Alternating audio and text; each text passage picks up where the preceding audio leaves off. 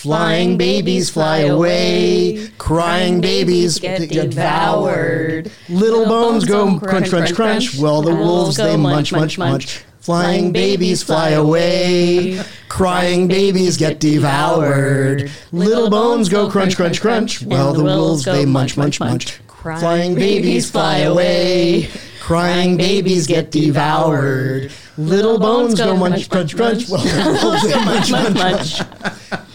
So, an So explanation. story behind that? Um, both of my kids were very colicky, and if you think about nursery rhymes and uh, and uh, uh, the things you sing to babies, so you think of "Rockabye Baby," right? Yeah. Baby's up in a in a treetop, the branch breaks, the whole thing comes crashing down, everybody dies. It's Horrible. terrible. and um, so both of my kids were colicky. And we're talking, you know, three o'clock in the morning, bouncing somebody on a, a yoga ball, trying really hard to sort of contain your thoughts and how tired you are. And um, so this is something that I began repeating over and over again in as calm and soothing a way as I could. Eventually, uh, eventually, uh, young Henry would fall asleep, and it was all good. And it gave me an enormous amount of pleasure to know that um, um, no one was falling out of a branch. No one got eaten. No one got eaten. Uh, and you know, The relevance. In, in, in view, Yeah. in view of uh, Heather's current condition, I thought it would be a really great thing for her to take home. And um, You're still a ways away, right? Five weeks. yeah, Okay, yeah, still a ways away. Yep. yeah. That would be a first on the show. if that were to happen, that'd be a first. But uh, welcome back, Chris. Yeah, it's nice to be here. Good Thank to you have very you much. back. Thank Totally you very much. appreciate it. I mean, I still have. I mentioned that I had there, and you, you actually brought me a little. I love it. It's great. It's amazing. I'm gonna enjoy it. It won't stay here. This one's gonna go home. Yeah, absolutely. Totally, whatever no. you need, whatever you want to do No, with no, it, I it's appreciate one it. hundred It's percent. great. It looks great. Thank you so much. You brought a couple of friends now. I did. All right. So we have Sarah right across from me, and we have Heather on the other end there. Uh, do you guys want to introduce yourselves and uh, your official title? Yeah, sure. Yeah. Uh, my name's Sarah, and I'm a level two carpentry apprentice. What's your last name, sir? Blackler. Sorry. Blackler. Okay. Yeah. No. yeah. All right. No, it's so funny. It's such a like. I feel like it's a very common last name, and a lot of people get it wrong. So, How's it spelled? uh, B L A C K L E R. I get a lot of blacker. Yeah. Oddly enough, What's the origin of that? uh, I have a feeling it's probably like they were a blacksmith. Uh, and probably like English or German or something Okay. like that. All right, that's nice. Yeah. All right. Yeah. But now you're woodworker, cabinet maker. Uh, no, I'm a carpentry Carp- apprentice. Carp apprentice. Yes. Yeah. So I'm in level two. I'm How many more up. hours do you have left? I have. I just double checked my hours. I'm just over halfway through, so eight thousand. So f- just over four thousand hours right now. well, so we'll get into that. There's a lot Yeah. Mm-hmm. to talk about there. And so you work with Millennium. Construction and Design Inc., right? that's correct. Yeah. And what's the social? Do you know offhand? Is it under that same title? I Probably. do believe it's underneath the same title, or it's like Milco or something like that. Okay. Uh, but yeah, Millennium Construction and Design Incorporated. I'm excited about this, Chris, because I'm glad that you set this up. We haven't talked wood on the show for a long, long time. It's all about plumbers and concrete lately. I noticed that. No offense to plumbers and concrete, but it's good to get back on the wood train. You know what I mean? Totally agree. So we're going to talk. Now, Heather, you work for Covenant as well. I do. Yes. Your Um, official title there? I'm a cabinet maker. I'm a red seal cabinet maker. So I went through the apprenticeship stuff as well. Um, I did a three-year woodworking technology program at Conestoga. So I kind of went a different route. I was exempt from the schooling portion of the apprenticeship. Kind of skipped that, but I went ahead and wrote the exam two Augusts ago. So Are you glad that you went that route? I really liked the three-year program Okay. at Conestoga. Yeah. All right. I haven't heard a negative thing about that school. Mm. Not a single negative thing. It's a about phenomenal facility. Yeah. Yeah. 55,000 square feet of shop space with everything in it. And the people who know how to run it. it. generations of mm-hmm. talented, skilled people that are coming out of there, and also that are there teaching, Yep. which is what is valuable. Yes. But now you've been at Covenant for how long? I've been working with Chris for about six years. Okay. So following him around. and now we have Chris McKaskell back. Yeah, thrilling, thrilled to be here. And you have official title now. You were mentioning off mic before we get started. That's right. Well, and um, I mean, I guess if there's anything uh, sort of significant for me lately, it's that um, we recently dissolved McKaskell Heindel Design Build Inc., and so I am the retired president of um, McKaskell Heindel Design Build Inc. End of an era. End of an era, and, and we have we have joined Covenant Construction, where I am playing the role of director of craft. Okay. We're going to get into that. Sure. Because I don't necessarily know what that is, but I'm still figuring it explained out. a tiny bit. So obviously, you can find you on IG under your name, Chris McKaskell, uh, M C K A S K E L L. Uh, and then under Co- Covenant Construction, also on uh, IG, and then the email is info, probably info at Co- Covenant Construction Yeah, and people are always willing um, to um, reach out. Yeah, people are wel- welcome to, to reach me. I'm very easy to find. Uh, quick shout out. I'm wearing JR's t shirt today, uh, JR Windows and Doors. Uh, thanks so much, Joe. And then I also want to say that uh, Tools in the Trade, I don't know, I think we, we did a show. I don't know, you probably heard on the show. They're doing extremely well. Uh, uh, they just shared some information with me. Uh, 71 school boards across Ontario are using the, pro, the boot camp. Uh, they've got. Uh, 300 unique employers representing all sectors and skilled trades that are looking at these kids that are coming to these boot camps and checking them out and hiring them, which is great. They're getting all kinds of registered apprentices, employers joining the, the group. Um, they're doing amazing things. So they just sent me that. And I got a nice card from out west. Uh, we did a show at the British Columbia Construction Safety Association, also known as the BCCSA. Uh, it's nice to have a card where there's not that many four letter words in it. So it's great that they sent me a nice little thank you for the experience. They enjoyed it. It was a really good show where we talked a lot about safety. And uh, in all fairness, BC is doing a lot better than we are here in Ontario. Uh, well, I mean, fewer people, Yeah. but they have stricter guidelines there. So that's what we talked a little bit on the show about, which is good. And they're trying to bring it here to Ontario. So good for them. And I also want they sent me socks and they sent me a hoodie. Nice. They sent me a bunch of stuff that I got that I'll be wearing eventually. Unleash your voice on the Construction Life podcast community. Are you passionate about the world of construction, trades, and all things building related? The Construction Life podcast wants to hear from you. Leave us a review, share your thoughts, insights, and experiences on your favorite podcast channel. Your review fuels our mission to create engaging and informative content for the construction community. Your feedback is the mortar that holds our podcast together. Share your thoughts, rate us, and let the construction community know why the Construction Life is your go to podcast.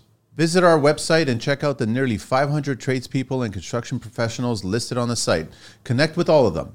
Check us out at www.theconstructionlife.com for additional content, behind the scenes exclusives, and valuable resources. Dive deeper into the construction world with articles, guest profiles, and more. Follow us on Instagram at TCL underscore the construction life. Follow us on TikTok under the same handle and tweet us at TCL construction. Subscribe to our YouTube channel, check out our link tree, and find exclusive discounts for listeners. Link is in the IG bio. Join the conversation on Facebook, the Construction Life community. Um, that's the extent of my little spiel, and now we're going to talk about wood. Nice. that episode, by the way, is on my list. I was like scrolling through this People are morning making as I a was list like now working to out. go Oh, yeah. through. Yeah, Well, there's a lot, right? So I get a lot of people sending me messages going, "Can you please slow down because I can't keep up." Your output seems quite high. Well, you know what? People reach out, and, and then I'm like, "Sure, let's sit down and It's talk. amazing. I want to talk." So Yeah. I think I need to take a break soon. Breaks are good. Maybe get into it. I miss smell of wood. Yeah. Yeah. I got to come up to you guys and get into the shop. You are always welcome to come by. I don't think I'll leave. That's the problem. It smells so good in there, huh? Yeah. All right, let's start off with. I know a little bit about Chris, but why did you guys get into it? I'm curious about that. Why? What was that moment where you guys thought this is what I want to do? Do you want to go first? Um, I took a really roundabout route into woodworking. Um, like in high school, I thought I would maybe go into accounting, and then I ended up going into. That's across the hall, by the way. yeah. uh, I actually went to Ryerson for photography for two years. Were you in the Bond building or the Bond, Bond. Street? Bond Street building? like right downtown. Yeah, the really ugly white one that they never put any money into. That's where the film. That's where I went way back when. So I think it's in the same building. probably. Um, like Gerrard Street was where the residence was. Um, um, so that was supposed to be a four year program. I did two years, and then I took some time off, um, wondering what the heck to do. And I toured Conestoga's woodworking facility, and I saw other women on the shop floor, and that was encouraging. Were you nervous that there wasn't going to be? I don't know why I was, but yeah, I was. Oh, okay. Um, and I just signed up for that uh, three year program and loved every moment of it. Yeah, that's What was the first thing that you learned? What was the first lesson that they teach you in there? Um, we had a materials course that was really cool, like talking how about how a tree grows. Like it was that in depth. I, I just really loved how in depth that whole program was. Did they compare wha- how it was and how it is today? Um, we talked about like forest sustainability Yeah. strategies and stuff like that. Um, yeah, not That would have been interesting. Yeah. Fascinating to learn that. Yeah. Okay, and then Sarah, you're Yeah, I also came kind of a roundabout way. This is a second career. So I originally went to school out of high school um, for fitness and health promotion. And I worked as a personal trainer and a yoga teacher and a mindfulness instructor for over 10 years. So had a bit of a change uh, during COVID. I think a lot of people went through like very serious changes and realized that I had no work-life balance, which was quite ironic because that's what I was teaching everybody else to have. And I realized that I, I needed to change my whole view on what I was going to do for the rest of my life. So I took almost a full year off and I, you know, kind of tried to, am I going to go back to school? Am I going to, what am I going to do? You know, am I going to commit to a four year? I had been to university as well for two years and hated it. So I'm like, that's not for me. And I helped my stepdad refinish this pontoon boat. And I was wearing like overalls and like holding a drill. And I'm like, this feels pretty good. I like this. And I started looking at pre apprenticeship programs because I really didn't have any experience with tools. Like maybe I had used a drill like a couple of times. And I found one, it wasn't going to work for me. And then I found the WIST program at Conestoga, which is a one year pre apprenticeship for general carpentry. And it's women in skilled trades.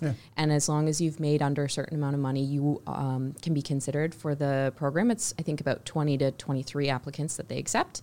And so it's tuition free. Um, you get like basic hand tools. You just have to provide, you know, you have to have a pouch and steelies and safety glasses and stuff. But yeah, and it gives you your level one in class equivalency for uh, carpentry apprenticeship. that's a great start for So it both was of you awesome. guys.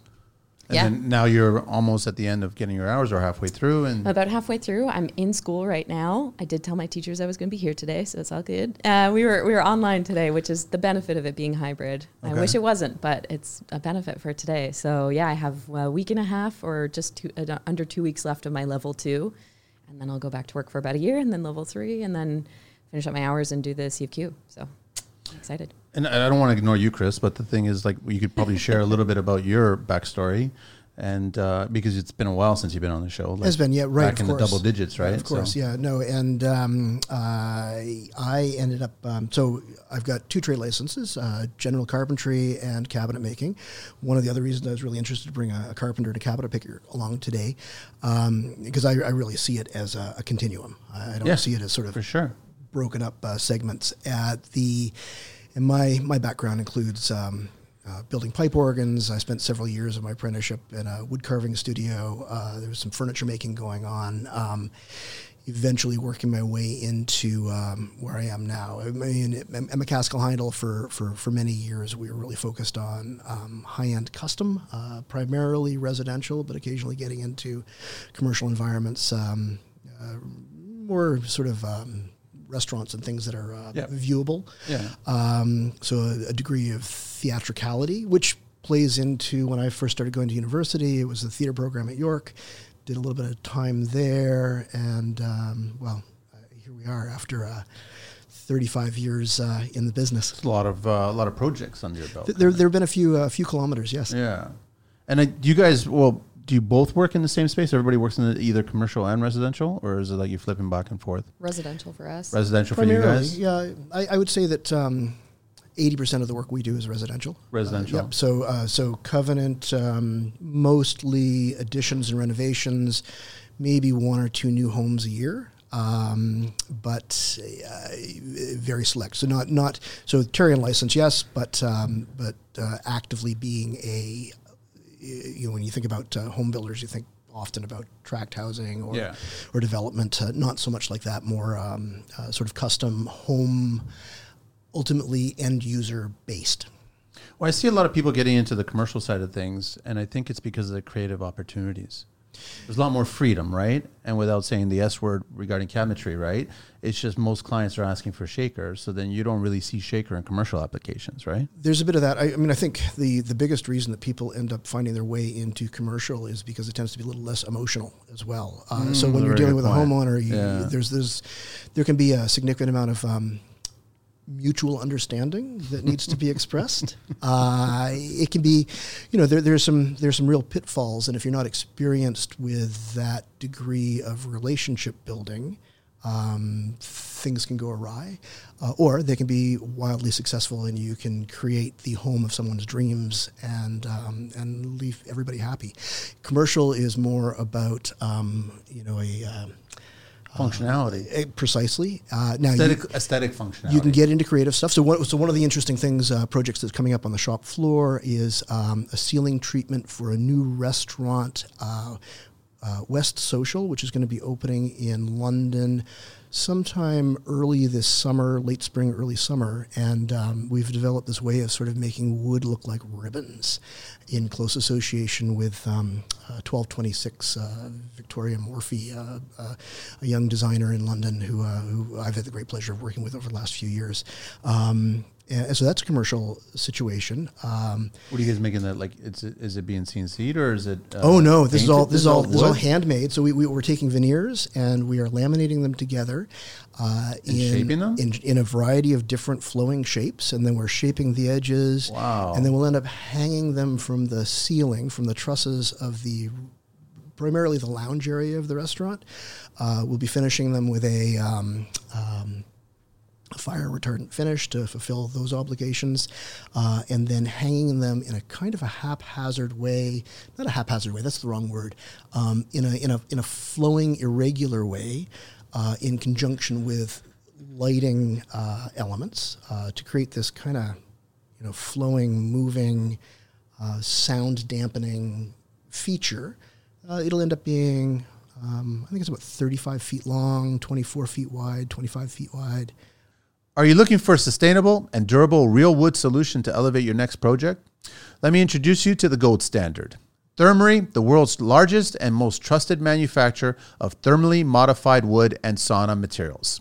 Their wood is like the superhero version of regular wood, stronger, more stable, and ready to take on whatever Mother Nature throws its way. With a wide range of thermally modified wood products from decking and cladding to sauna and statement walls, when you choose Thermory, you're not just investing in quality, you're investing in the health of our planet too. Join countless architects, designers, builders, and homeowners who have trusted Thermory to bring their vision to life. The best way to fully experience the Thermory difference is to hold the real thing in your hands. So visit their website today at www.thermoryusa.com and also find them on IG at thermoryusa. Uh, it'll be. I'm really looking forward to this. This is this is a you- project I've been working on for a while. how do you handle that? Because obviously they present it to you. Did they give you any sketches to begin with? Did they start with something? Oh, well, that's that's the marvelous thing about the design process. It, it started with uh, sort of a an idea that turned into a few meetings where we were playing with plasticine. I brought plasticine and a board and a few other artistic supplies out to a meeting, and we played around with them, and that went home with um, uh, with. Um, uh, Victoria's mother, Kim, uh, who's part of the process, a big part of the process, and um, they played around with it. A few weeks later, we met again with this kind of a maquette of the of the piece, and then that shifted into wow, that's a, a really interesting form. How are we going to make it? Hmm. And I spent about a year playing with. I, I mean, the, the first version was a solid white oak board that I hand carved to look like ribbon, very labor intensive. yeah, I was just saying that's the first thought I had. yeah, and that, that shifted to what can we do with veneers, and uh, and ultimately we came up with this uh, this really sort of cool, lightweight. You know, I'm not going to say that it's a, a simple thing to make, uh, but it's certainly a lot simpler than hand carving everything. But you already have like I'm trying to figure out how the client approaches you guys, and all of a sudden, I guess they give you a phrase or a, a briefing, and they give you key words, and you kind of hone in on those key words, and then you start creating something to present to them. So now it's the first time that you're visually seeing what's been expressed verbally. So uh, the interesting thing I'm finding about the work that we're doing right now is there are a number of different avenues it can go down.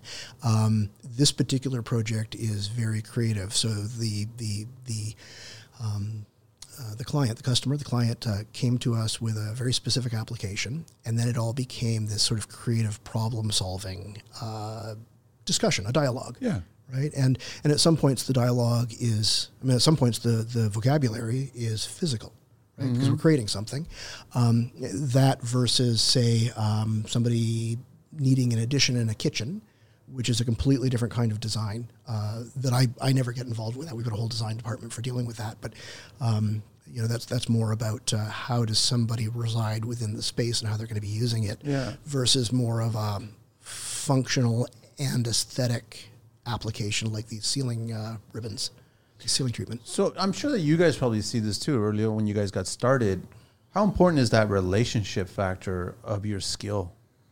Because I mean, I've I've said it on the show several times, and I met so many tradespeople, and in the beginning, when you start your career, it's all about the skill. It's all about the skill. Everything's about the skill. I can pull off anything skill wise, right? But the relationship, communication, understanding who you're working for with, mm-hmm. those are all valuable assets. How important are they to you guys?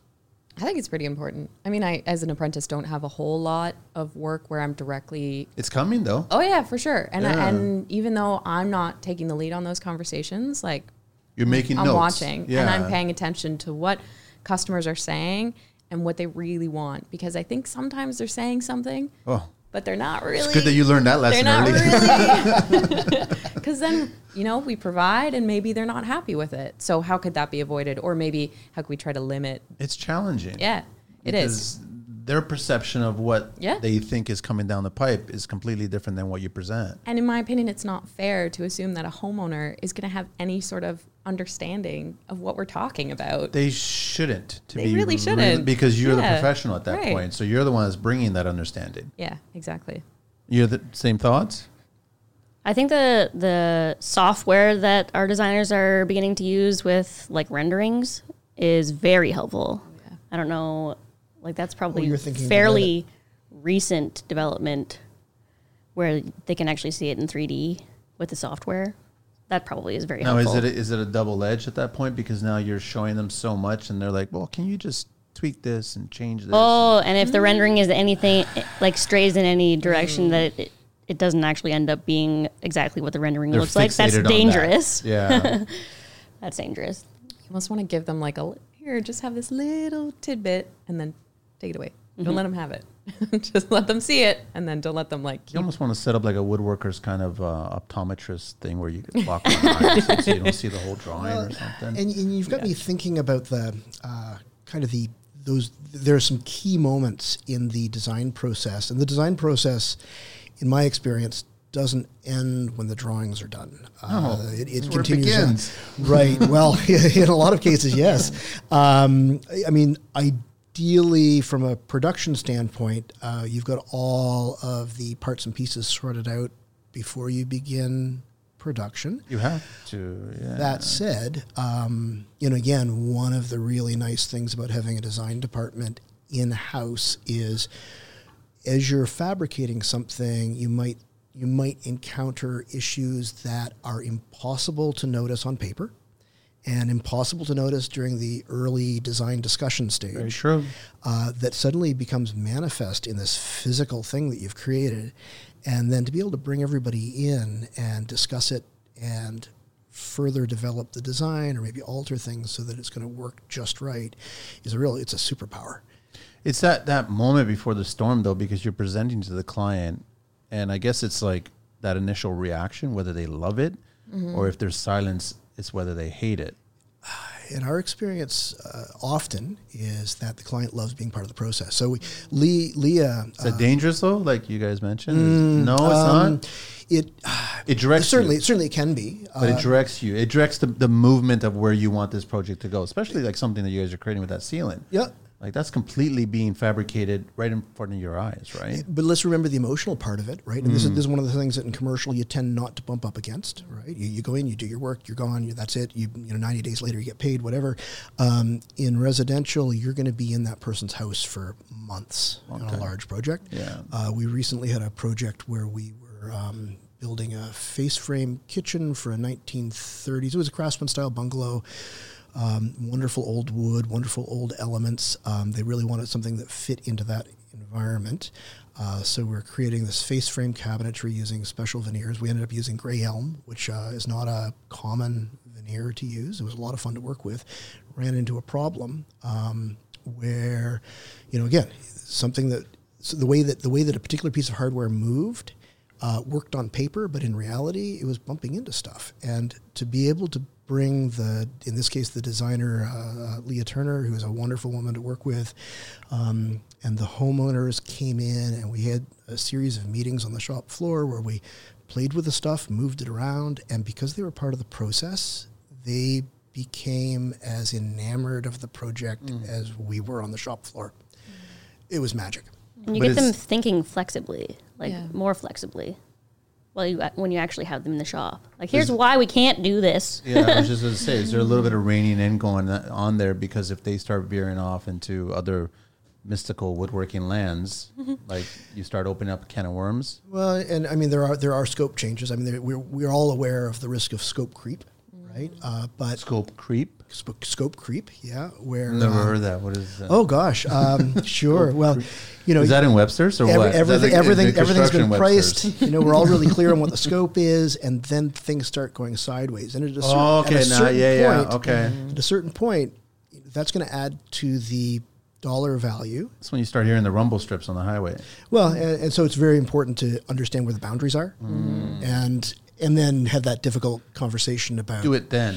Yeah, yeah. Uh, so we can make these changes uh, in order. So something's not working. That's a simple one. That's on us, right? Let's let's figure this out. We'll find a solution. Everybody's happy. Versus, well, since we're doing that, why don't we make these cabinets three inches taller? Well, slow down. Mm-hmm. Different conversation. It's true, and it brings up a really important question I want to ask all three of you guys. Is um, the biggest thing that I hear from a lot of young woodworkers, cabinet makers, trim people, all this stuff, this stuff, they don't know where to start pricing. They have no gauge. Like when it goes into other trades, plumber, electrician, HVAC, there's a grocery list of products. You know how long it takes to install these products. You guys are starting off with a piece of paper and design and then client, and you have to find a dollar value attached to that. How do you guys tackle pricing to any of these projects that you work on?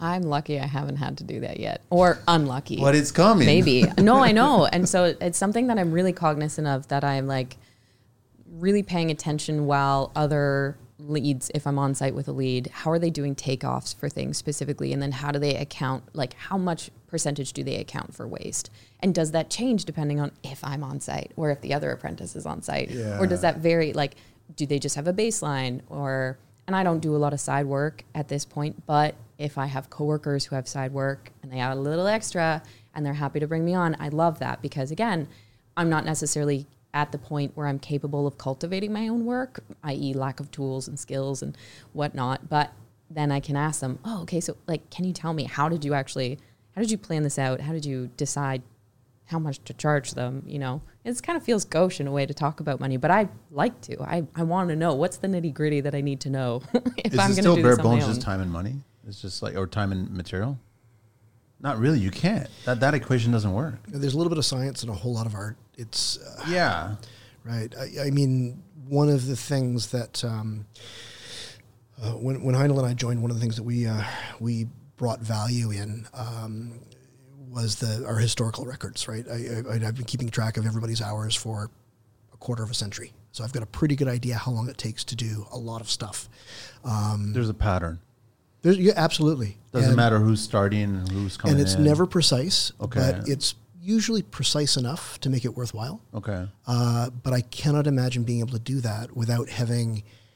Uh, it's really easy to begin adopting a sense of magical thinking around pricing. That'll only take a day. Mm. Whereas if you've actually been, f- you've forced yourself and you've been disciplined about looking at the timesheets and adding it all up, you realize that that day is actually 45 hours long. and you got to charge for those hours because you're paying somebody by yeah, the hour. Of course. Um, and the discipline part is being willing to walk away from a job because you know you can't possibly do it for the homeowner's budget.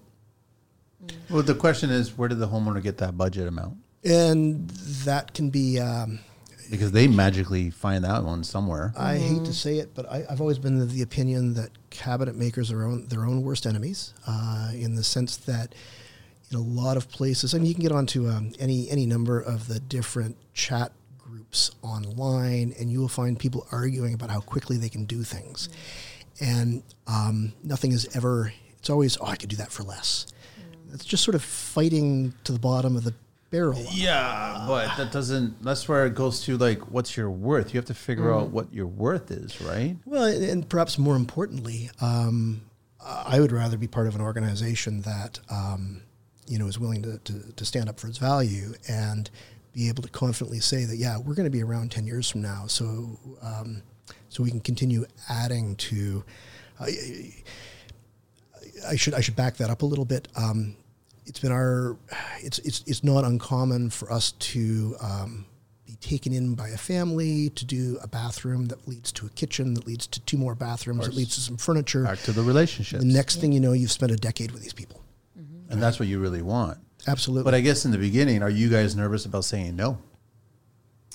No, only because I have experience before being a personal trainer. And I got Sure. to this place where I was felt like I couldn't say no. And I kept saying yes and kept saying yes, even if it was to my detriment. And so now coming into this new career, I'm coming in with really good boundaries where I, yeah, of course I want to take on side work because it's a great way for me to continue to develop skills and master ones I already have and make a little extra money. That's great. But it comes with the acknowledgement that I can't do that every weekend. And I certainly can't do it both days every single weekend because that would burn me out so fast. So In the beginning, the skills are important, so Yeah. you'll take the hit. Yeah. But then at some point, you got to realize that this is still a business. I'm running a career here, Yeah. right? So I have to make money. Yeah. I mean, I think my priorities at this point aren't to run my own business because I've had that experience as well. And maybe down the line that'll change. But at this point, I kind of love being a minion, you know, where someone tells me what I need to go do. That's great. And then I go home and I don't have to worry about it. It's very uh, stress free. It's kind of nice. It's very, very nice, Yeah. actually. Rules, compliance, regulations. These are all super critical things. We use tools that require high safety standards. We have to meet compliance and regulations at all times, not just for governmental issues, but to avoid putting out employees at risk. Every tool requires a different kind of training and understanding of how to operate it safely. Every rule needs to be fully understood. We need to know who's qualified to do certain jobs and who's not. All these are important things we managers must take care of to keep safety high at all times. Now, getting it done is way harder than talking about it, but luckily there's a platform I found that can help you out with everything I just mentioned. A great software called Connecteam, which has training and quizzes that you can build in any way you'd like to make sure your employees always know how to handle certain tools. You can see who's done at a certain course or quiz and who didn't complete it and can't work with a certain tool until they do. You also have the ability to update if there's a new regulation you need everybody to be aware of ASAP. And there's a simple overview screen to track who saw it. Plus, Connecteam Schedule allows you to add limitations for certain jobs. So if one of your employees is not qualified to do a certain job, the system will automatically notify you about it. The platform offers a lot more, such as easy access to playbooks and hazard reports. Just check them out for yourself. Connecteam has a free plan and a 14 day free trial. Try them today by checking out the link in the show notes. But it's also nice to overhear the conversations in the event something, you know, you got to take the wheel of a plane or something and you Oh, got to land sure. it, right? So I'm, I'm definitely, don't get me wrong, I'm not checking out when I'm there unless I'm digging a hole. Then the brain turns off. That's a nice brain vacation, is a digging a whole day. and that happens. I love that. There's another piece of that, a part to that, and that's uh, the, the the teamwork uh, part. I mean, Yeah. I, I know I know beyond a shadow of a doubt that anybody who's on the shop floor, anybody, any of the members of our millwork team, when they're on site, um, we're all on the same script, right? And so, Okay. so um, in terms of reassuring a homeowner, uh, if they've got concerns about uh, the way, say, a cabinet project is moving along, um, you know. eh, uh, Heather Heather spent a lot of time with, with me working. Uh, a lot of other folks on the shop floor spent a lot of time with Heather. It sort of follows along that um, we're all working off of the same script, which is extremely important. Uh, the objective is there for everybody. Yes, precisely. And um, you know, the emotional piece again is is about ensuring that um, you know a, a homeowner can be confident in the work that you're doing and confident in your knowledge, and that confidence and competence can really only be imparted through communication um, which is about having everybody kind of on the same page when they're communicating, right? And so Was we, it a um, challenge during the funny years where material costs were going through the roof and you guys were seeing certain species of wood Yep, absolutely. prices like were just spiking through historicals. Like, Absolutely. And then you had to communicate with the client this, right? Yep. And they were reluctant to go forward on a project, or were you getting still yeses moving forward? Uh, a little bit of both. I, I mean, it was it was a moving. The, the ground seemed to move a lot at that particular moment. Um, but I'm going to. I would suggest that um, for the most part, the direction had been chosen. The path maybe hadn't been chosen, and so sometimes when you're picking a path, uh, I mean, you know that you're working towards an addition or a kitchen or a whatever uh, piece of furniture. Um, you know, maybe you've got to take things back to the design stage again pick that path. It's just more communication skills. That's all Totally, is, really. Right? It's 100%. not like you're shutting everything down. You just have to uh, recollect, your, I guess, your thoughts and just where to start all over again. Challenging. Um, I'm curious on who's influencing you guys on what type of tools to use. Like brand wise Yeah. and I'm, I'm just curious because I've always said that it's got nothing to do with influencers out there. It's got everything to do with who's actually pointing the educational pointer. You know what I mean? um, I would say like I've used different brands of different materials that are owned by other people in my shop, and then I and then I can make a decision that way. That's that's how I've been. So is it that you use something for the first time, you try it, you do a project, it works out really well, and you're like, part of that reason it was the tool. Most of it was me, but part of that reason was the tool. so I'm going to stick with this tool. Is that kind of the mindset? Yeah, or like different track saws. I've tried three different brands of track saws, and so I can then go pick which one I like. Who's got the, best, one? Chris. Yours, yours is Fest, isn't it? Isn't it Fest? No, I, I've actually got a Bosch. I, I had gone during the pandemic to pick up um, a, a T75, a Festool T75. Uh, they were back ordered throughout all of North America. I needed something. Uh, the Bosch was on sale. Picked up the Did you get Bosch. the battery one, or did you get the? No, I got the corded. Yeah, I got a cord. I love it. and it was it was fantastic. It had the power I needed. Um, maybe not the depth of cut the T75 has got, but um, What's the difference here? We were talking about like what? oh, another another three quarters of an inch. It'll, it'll That that'll much make a difference. difference, Yeah, huh? that'll make another. That'll make a difference. I gotta Um, grab it. The track saws in the arbor, man. uh, that's yeah, that's unfortunate. They unfortunate. all do that on purpose. Yeah, yeah. Sneaky little consumer brands. I haven't had any regrets about the uh, the Bosch, um, and I and I have it's to the say, same blade though. It's just the arbor's different. so you ha- you're forced to buy a track saw blade, which is more expensive than a you know, regular and, and some somebody somebody out there in the world can correct me. I'm I'm completely blanking right now, but I think the TS75 has got a slightly larger blade. Uh, and I apologize if I'm, Okay, I'm incorrect maybe I was wrong. that. I don't know, but I, Not I- you know, listen, listen, from my understanding, tools don't make money; accessories make money. Well, in, that. in, in the end, skills. I mean, what, what were we doing before we had track saws? Mm. Right? Um, Uh, navigating some risky waters on a table saw. yeah, or Nice. or setting up By a, ourselves? setting up a straight edge with a regular circular saw, right? Yeah, or Yeah. clamping down a piece Yep. of yeah, for sure. Yeah, used to it. So okay, so Festool or no Bosch. And some of mm. it is just what you know seasoned cabinet makers are using, and they've tested all of them out. Like Brad talking about which belt sander is the best, or Which is the best?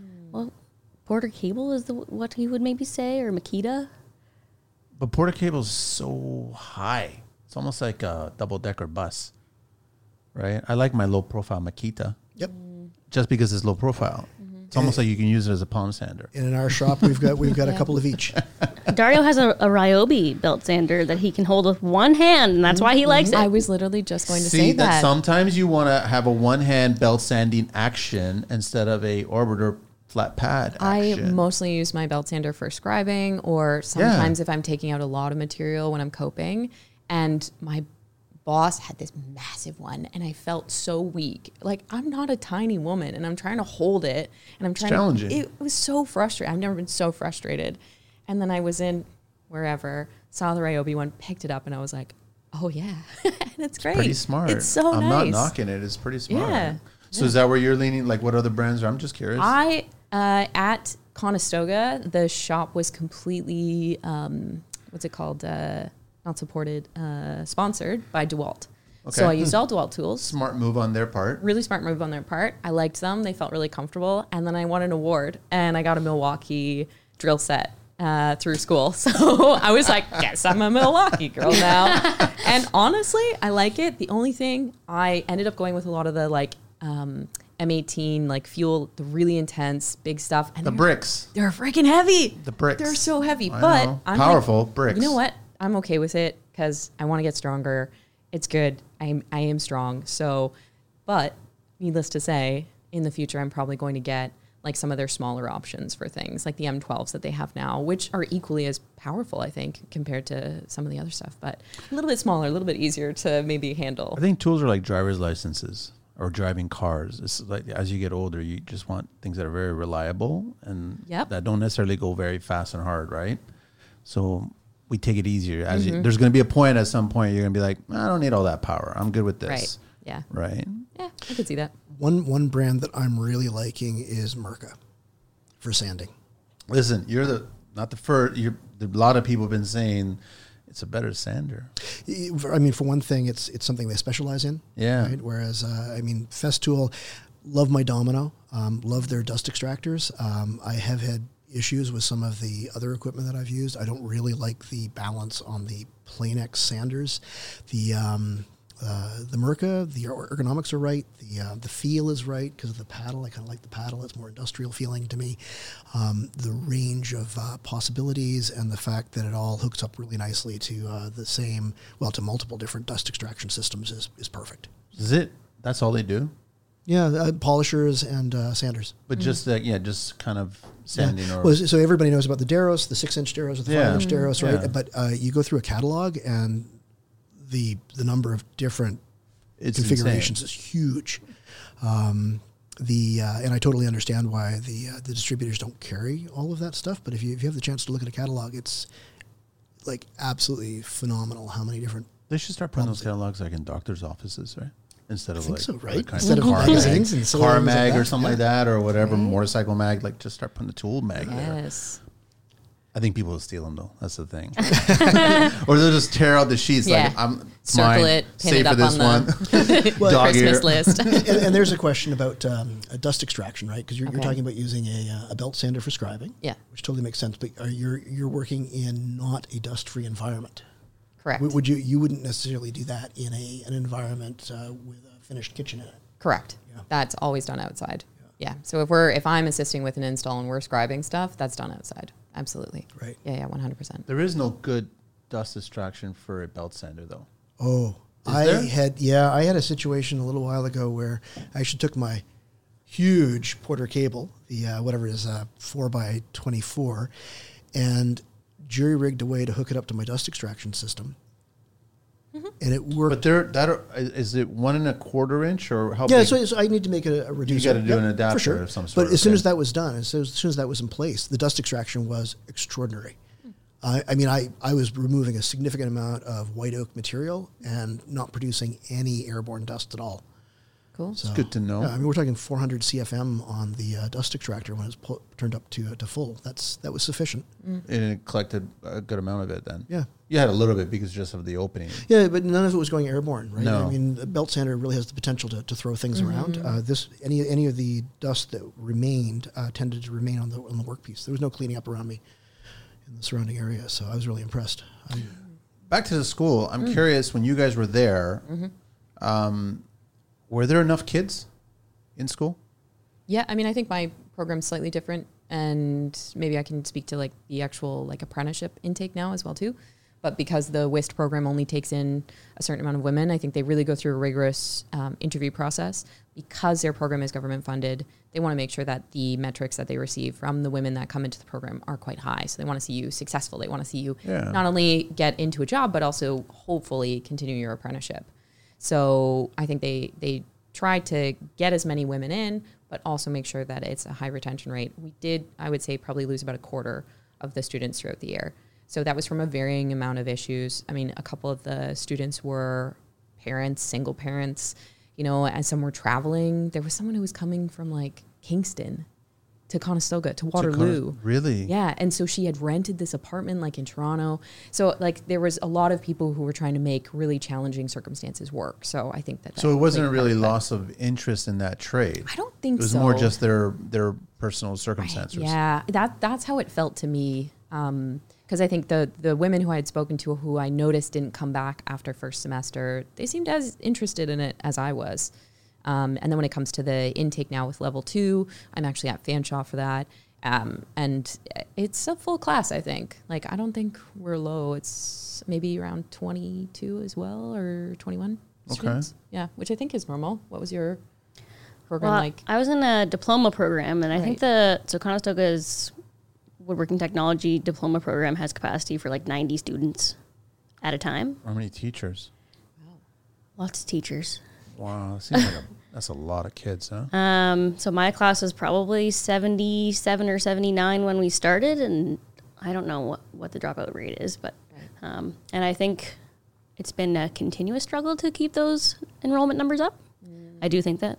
Um, I do sit on the program advisory committee, and I've continued to hear about like how they're keeping their numbers up, and it, a lot of it is uh, international students. They're coming in with skill set or with drive, and we just don't have that in the homegrown. Um, I'm not sure. I'm not sure if it's just maybe guidance counselors need to be talking to their high school students about going into the trades and celebrating going into the trades. Yeah. Um, yeah, I'm not sure why the international students are filtering into this uh, woodworking technology program, but I wonder how much the government does inquire about because I'm always fascinated about this when I'm mm-hmm. speaking to people that have gotten out of construction. Mm-hmm. I always want to know why. What's the reason why? So when I start seeing kids get in, mm-hmm. they're excited about it, but then they leave after the first year or midway through that first year. What's the real reason why they're getting out? Is it just the stigma? Is it? I don't think it's the money because I think the money's there, but it could be the stigma. Uh, but there's like I'd be curious if the government's actually doing any homework on finding out why they leave. I think They're it's good at finding out why they get in, Yeah.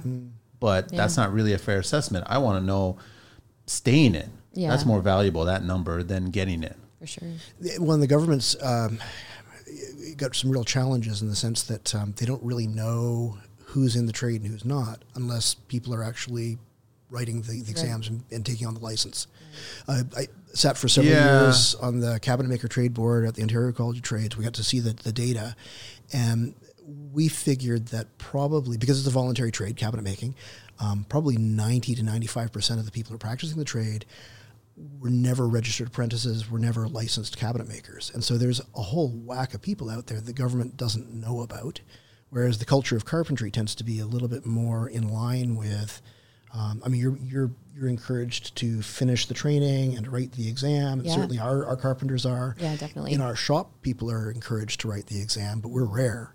Uh, and so if the government doesn't realize these folks are actually engaged in the trade, they're going to make decisions based on the small numbers they do see.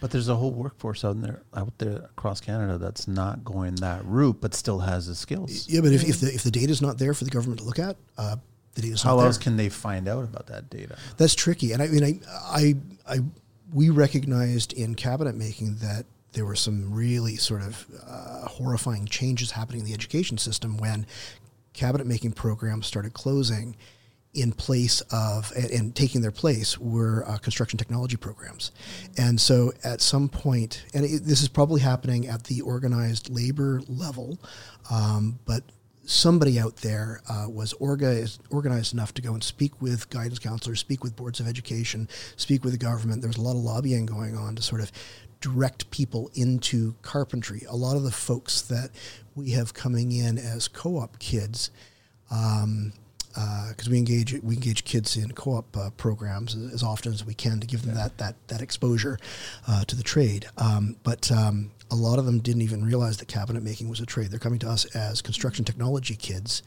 thinking that woodworking is about building houses, not realizing that woodworking can be about making furniture or cabinets.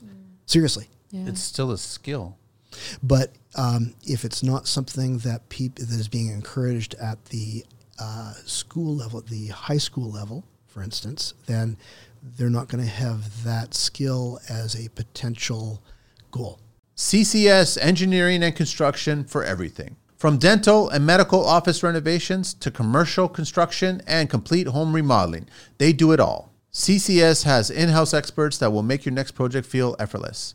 Their streamlined process ensures efficiency and outstanding project quality. From your initial design to your final vision, CCS will see your project through from start to finish. CCS serves clients across Ontario. Join the growing CCS family today. Visit ccsengcon.com or call 226 499 2CCS to schedule a consultation. CCS Engineering Construction for everything. Why is Canada not leading? Why do you guys think that like there isn't enough effort put into skilled trades? I don't think not in this No, I totally agree. I mean, I, I've spoken to people in Australia and New Zealand. I've spoken to people in Yeah. UK. It just seems like there's a lot more love going on at the government level over there than there is here.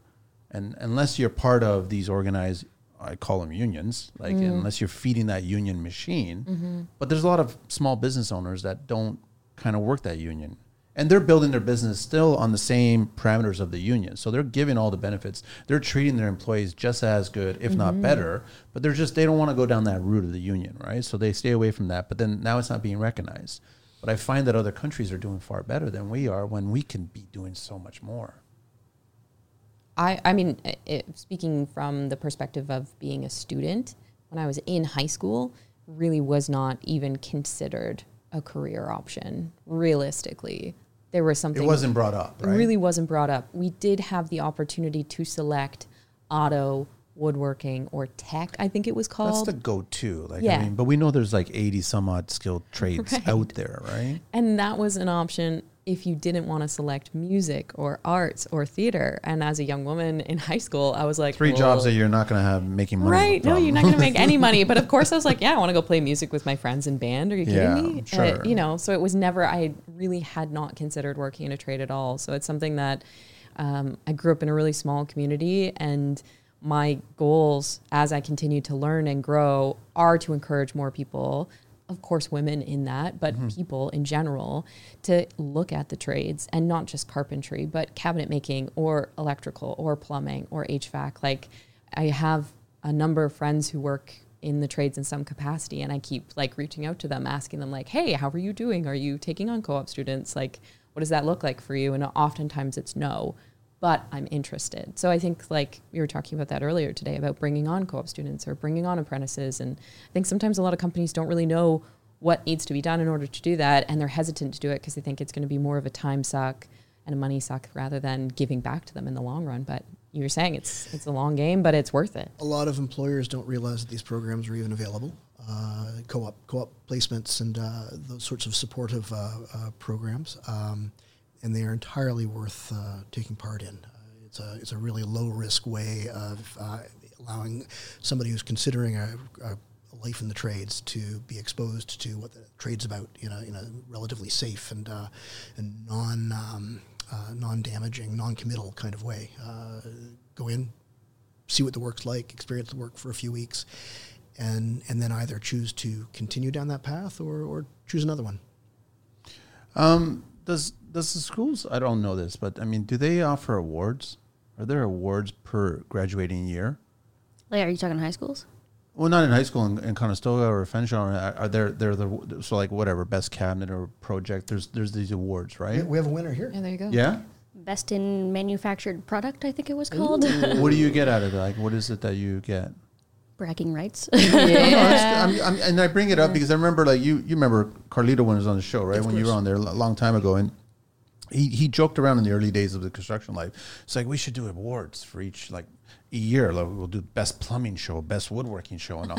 I'm like, these are great ideas, and then, until he started showing me some designs of these trophies, and I was like, yeah, that's not going to work, right? and so we, we kind of left it alone. But I started thinking, yeah, this award thing is something there. Like this recognition is something there, mm-hmm. and that could be something that the government could possibly be doing to encourage mm-hmm. more people to like like I remember when I was going to post and I started doing like just to get in an interview for a creative element at an education post, you had to present something. You had to Oh, come wow. up with something and design something and present this and present where your creativity came from. So I, I don't know if that was if that's something that could be done for trades where you want to get into a certain school or you want to get into a certain business, you got to present your best foot forward. Your Something portfolio. Like you you walk in with a Yeah. project that you completed, Yeah. you show and you kind of describe where your thought process came from to create this object, right? And then that gives you some insight into this person. Mm-hmm. But if the government were to support the industry on that, that might encourage more kids to come into the industry where Mm-hmm. Yeah.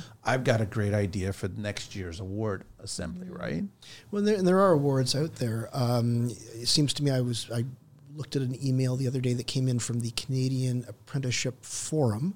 Uh, I mean, unfortunately, we can't be part of that because the cost of membership is prohibitive.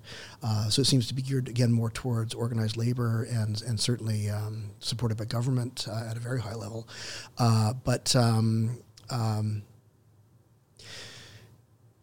the the opportunity to award employers probably need to extend. I'm trying really hard not to say something negative about unions, I, and I apologize. Um, you, you want me to say it? no, no, no, no, no. It's it's um uh, from what I've seen from my end of uh, of the severe, um, a lot of the attention at the government level seems to be going more towards that rather than private uh, enterprise. A hundred percent, because there's big fat envelopes being exchanged here and there, right? So I get that. This is where this is my thought process about the award, right? This is what I'm thinking about. We don't have the best boardwalk in city speaking, right? There's other cities that have much better boardwalks than our boardwalk, right? And our boardwalk could be better. But what if you gave the opportunity to a bunch of kids to design benches that went along that entire boardwalk, Yeah. different style of benches, and just let the kids like you still have to get it through a, uh, an approval Yeah. process where okay, it still has to be a bench. It can't be something crazy. Like it can't be some sort of extreme, I don't know, scorpion claw thing or something like that. It's got to be still Functional. seatable, functional, Yeah, right? yeah. But it has to be creative and functional. And you, you have to understand that I bet you any money, a bunch of kids out there would be thinking, I got a really interesting idea for a bench on Toronto's boardwalk. And that would just open up creativity. And then we Mm-hmm. could start adding more and more benches because I don't know if you guys walk it, but I walk it. And every so often I want to sit down and just take in the view. But if I'm sitting down on a bench that some kid designed and built and fabricated and was mentored and like all the positivity around Yeah, it. it's super the other cool. nice thing about that is, r- regardless of the path that somebody ends up taking, it's also taking part of the design process, which uh, out in the field, quite often there's a, a real division, right? The designer does the design For and sure. never talks to the folks who are actually making. Yeah. But if you can, if you can set up a greater appreciation, a greater sort of understanding between those two segments, you can bring them together and and have a, a, a more hom- harmonious uh, outcome. I think. Yeah. And it, I think it can lend itself as well to coming from like a construction perspective that a lot of times we have design in house, but sometimes we have to problem solve a little bit. So we might have that original design and then things end up getting shifted or changed for some reason or another. And as a lead carpenter, I've seen it where they've had to go, okay, I'm not a designer, but what do you think about this? And they've brought up these ideas of ways to to take the issue, whatever it may be, and fix it. And at the same time, maybe end up adjusting that design a little bit. But I think having some some little like dipping your toes into the water of design in some way or having maybe that creative muscle being flexed in some capacity then will allow you to be more inclined to be like yeah no problem. Let's fix this for you right now. Not oh we're going to have to talk to the designer. This is going to take you know how much more time and money and whatever. See that when I hear that, I just think about how many kids are actually just walking away from the opportunity to be in this industry because mm-hmm. they are confronted with roadblocks that way, right? Like I would rather I don't know personally anybody that came from construction that became a politician. I don't think that those genes or those chromosomes don't exist. You know what I mean? I don't think you could actually become a politician if you're in construction. I don't know anybody. Well, no, it's interesting that you should suggest that. I, one of the one of the in terms of uh, in terms of management and leadership, one of the uh, one of the books that I draw on quite often is a book by uh, he's actually a self defense. Um, guy uh, named Rory Miller. Uh, the book is called Conflict Communications. Um, it looks at um, you know ways of avoiding conflict uh, and how to how to sort of manage conflict. I found it unbelievably useful in managing different kinds of personalities, uh, both on the shop floor and on site.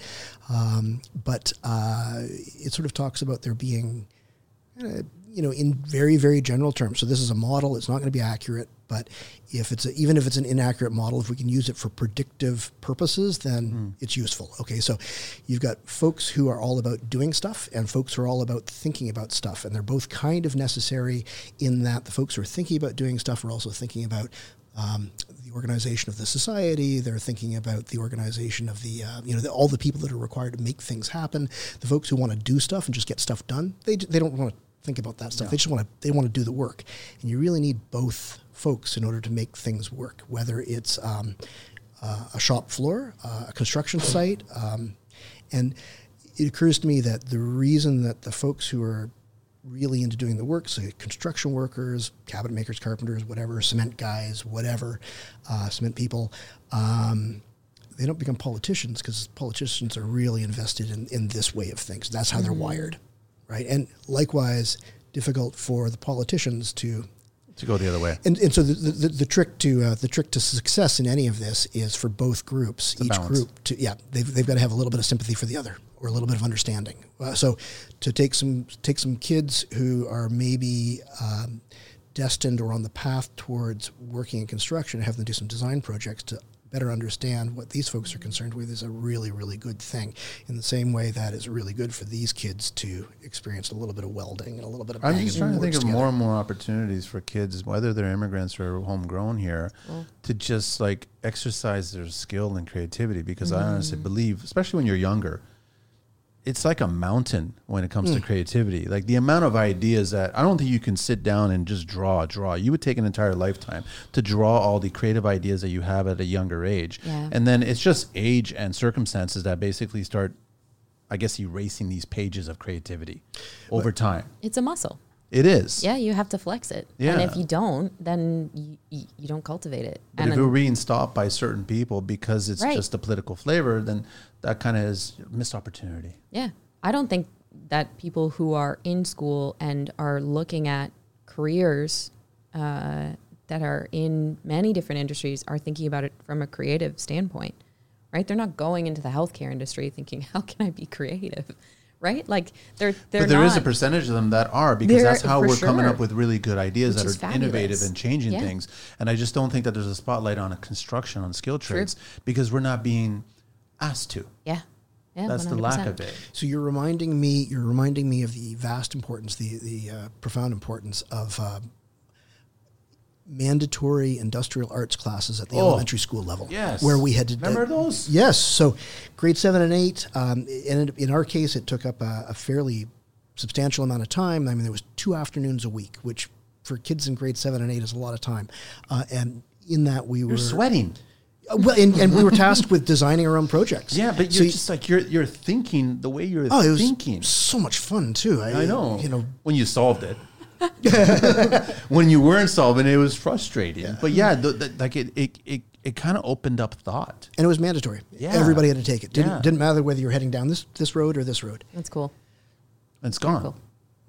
We should have more of that stuff. So I keep Yeah. on thinking that it's the small mom and pop, the small businesses that are actually giving these opportunities out to these kids. But the kids need to find you guys. Yeah, yeah, yeah. That's the problem. And I guess it's really hard to find you guys in such a noise filled landscape like social media or even the web. Yeah. They don't know where to start. Well, and I think like from my perspective of being a woman as well, like I, I, I wouldn't have really felt comfortable like even going out to interview. Probably, I would have, especially at that age, I would have been too intimidated, you know. And so I think I would love to be a part of an initiative to, to go in and speak with kids. And I know that there's a Jill of all trades that they run at Conestoga Yeah. multiple times in the year, which like I have. I- applied so many times to be a mentor because I want to so badly.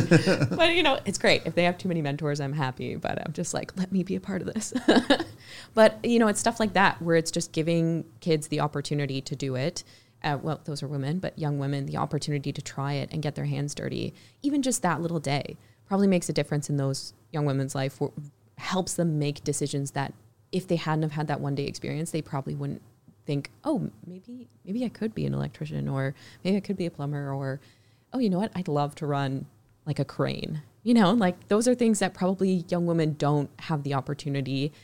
I really shouldn't generalize and say young women. I'm sure there's lots of like But not enough. yeah, Not enough women and, and also young young men are not looking at it as options as well too. Sure. And I just don't think because the conversation is not there. yeah. I think as as much as we don't say it is, I think that it's still not. It's the fallback mentality. Well, and so you're in a position to to speak with a lot of different people within the construction industry. Mm-hmm. Yeah, Where are they finding their new hires? they're having a challenge. I mean, Indeed is one thing that they keep on going through, where they're talking about they'll just put a post out, but they're being more direct these days. So they're just being blunt. Simple as that. Like these are the parameters I need, and if you don't fit any of these, don't even bother contacting me because they already know the ratio of how many people are going to inquire about it and who's actually going to show up. Right. So they have to deal with that at that point, right? But everybody is going through that. So now you're fighting all the businesses to mm-hmm. get the smaller pool. Mm-hmm. I'm trying to figure out how to make that pool bigger. Mm-hmm.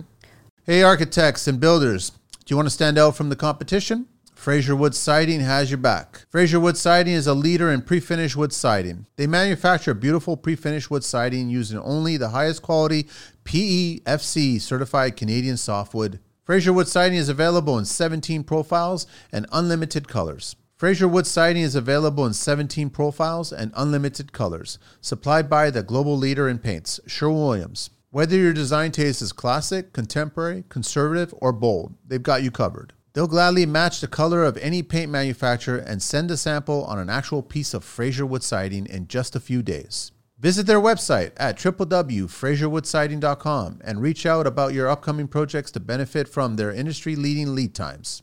Fraser Wood Siding, get inspired. There's a high school dual pr- credit program. Do you know about that? No. And what is the what is the program that Olga's doing in high school? Oh, um, so we've got a, um, a young woman who uh, is going to be starting tomorrow as a co-op placement from Beal. Uh, Beal is HB Beal is um, one of our local schools. is more focused on tech than than academics uh, traditionally. Although their academics have really improved over the last well since I was in high school, um, forty decades, four decades.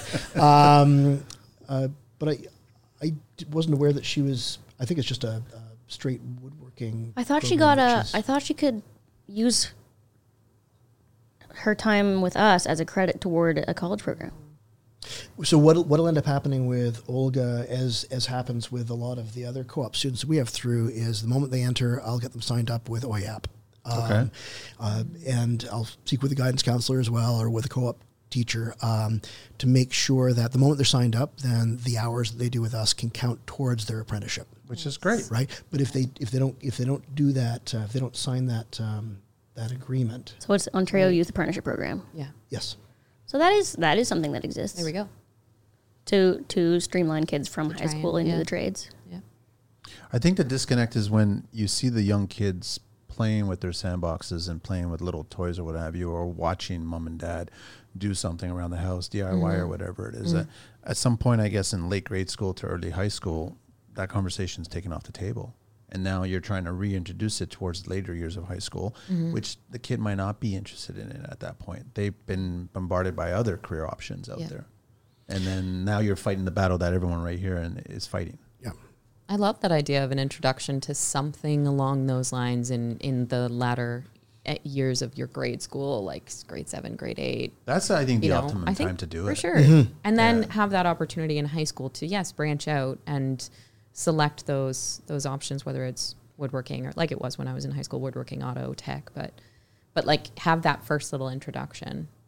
I do love seeing all the DIYers online and when the ones where they have like their kids involved and stuff. I like I think that's really cool. I mean, I was lucky I grew up on a farm. I didn't really get a lot of opportunity to use tools, but we were always those kids that was like we were helping whether we wanted to or not, but we were helping in some capacity. Because there was tasks. Yeah, because there was stuff that had to be completed. done. we lived on a farm. There was always stuff to do. There's always Yeah. something to do. Yeah, so yeah. that's it was a different mindset. But now you're trying to get and, and I'm gonna guess it's probably more immigrants getting into trades than locals. Maybe. I don't know. Um, we, um, I mean, we've been so hard pressed for so long that um, the sort of the, the philosophy that, that we embrace is one in which we don't really care where you're from or who you are or what you look like or what your preferences are. If if you're interested in doing the job and show some potential, you're one of us. You're Yeah. in. We'll we'll teach you. We'll Yep. guide you. We'll share. Yeah. Yep. That's all we're asking for, right? That's all I ever wanted, and that was when I first got introduced to Chris. Was through the WIS program. We had to interview someone who worked in the industry, and I remember having this great conversation. And you, I could probably quote it because I had to, you know, I listened to it and sort of wrote out the interview, and it was like you could be purple with four legs, or you know, Really don't care. green hair, it doesn't matter. And I was like, yes, like that's what I want, you know, and that's what the only thing I ever wanted. And I was really lucky to find a good crew where when I got out on site, didn't matter that I was a woman. It shouldn't matter, but it didn't matter. And they treated me like I was their sister or their brother, however you want to put it. And that's like that type of camaraderie. I think plays into the working environment as well too, but it's more inclusive, mm-hmm. right? And it it it doesn't have to be anything overly politically correct. It can just be inclusive. Like it's very much still a work site. I mean, I'm surprised I haven't sworn yet, to be honest, because I swear a lot. You're not on So- the right. You're not on the right job site. how quickly was, um, I guess, the gender? How how quickly did it go blind? Because For- that's what I noticed. Like when I've had women on my job sites, Yeah. I didn't care about the gender. I cared about the skill. Yeah. Right. So it's like I think you quickly go blind to Yeah. the fact that this person is purple, Yeah, absolutely. male, female, whatever it is. Yeah, right. it fe- I it's about like the skill was and the quick. conversation, the Yeah. task at hand. What's going to Yeah. happen today? What can you do? Okay, you Yeah. want to get started. You get started. Start setting up, Yep. and you start paying attention to these little details, and you're like going, okay, this person's got skills. Yeah, Let's let him be. Yeah, for sure. Right. The only instance where I've had maybe like was a little bit of an older gentleman who I was working with who is not was not born and raised in Canada. So I think uh, historically and kind of culturally, for them, like women wouldn't have done those course, tasks. yeah. And it's from a kind place that they're like, oh no, don't do that. I'm like. I work out every day. I'm probably stronger than you. But you know, like it's so I don't take that by any means. I'm not offended. I'm just like, no, no, it's good. I got it. I, I want to do it. It's good. You know? Yeah.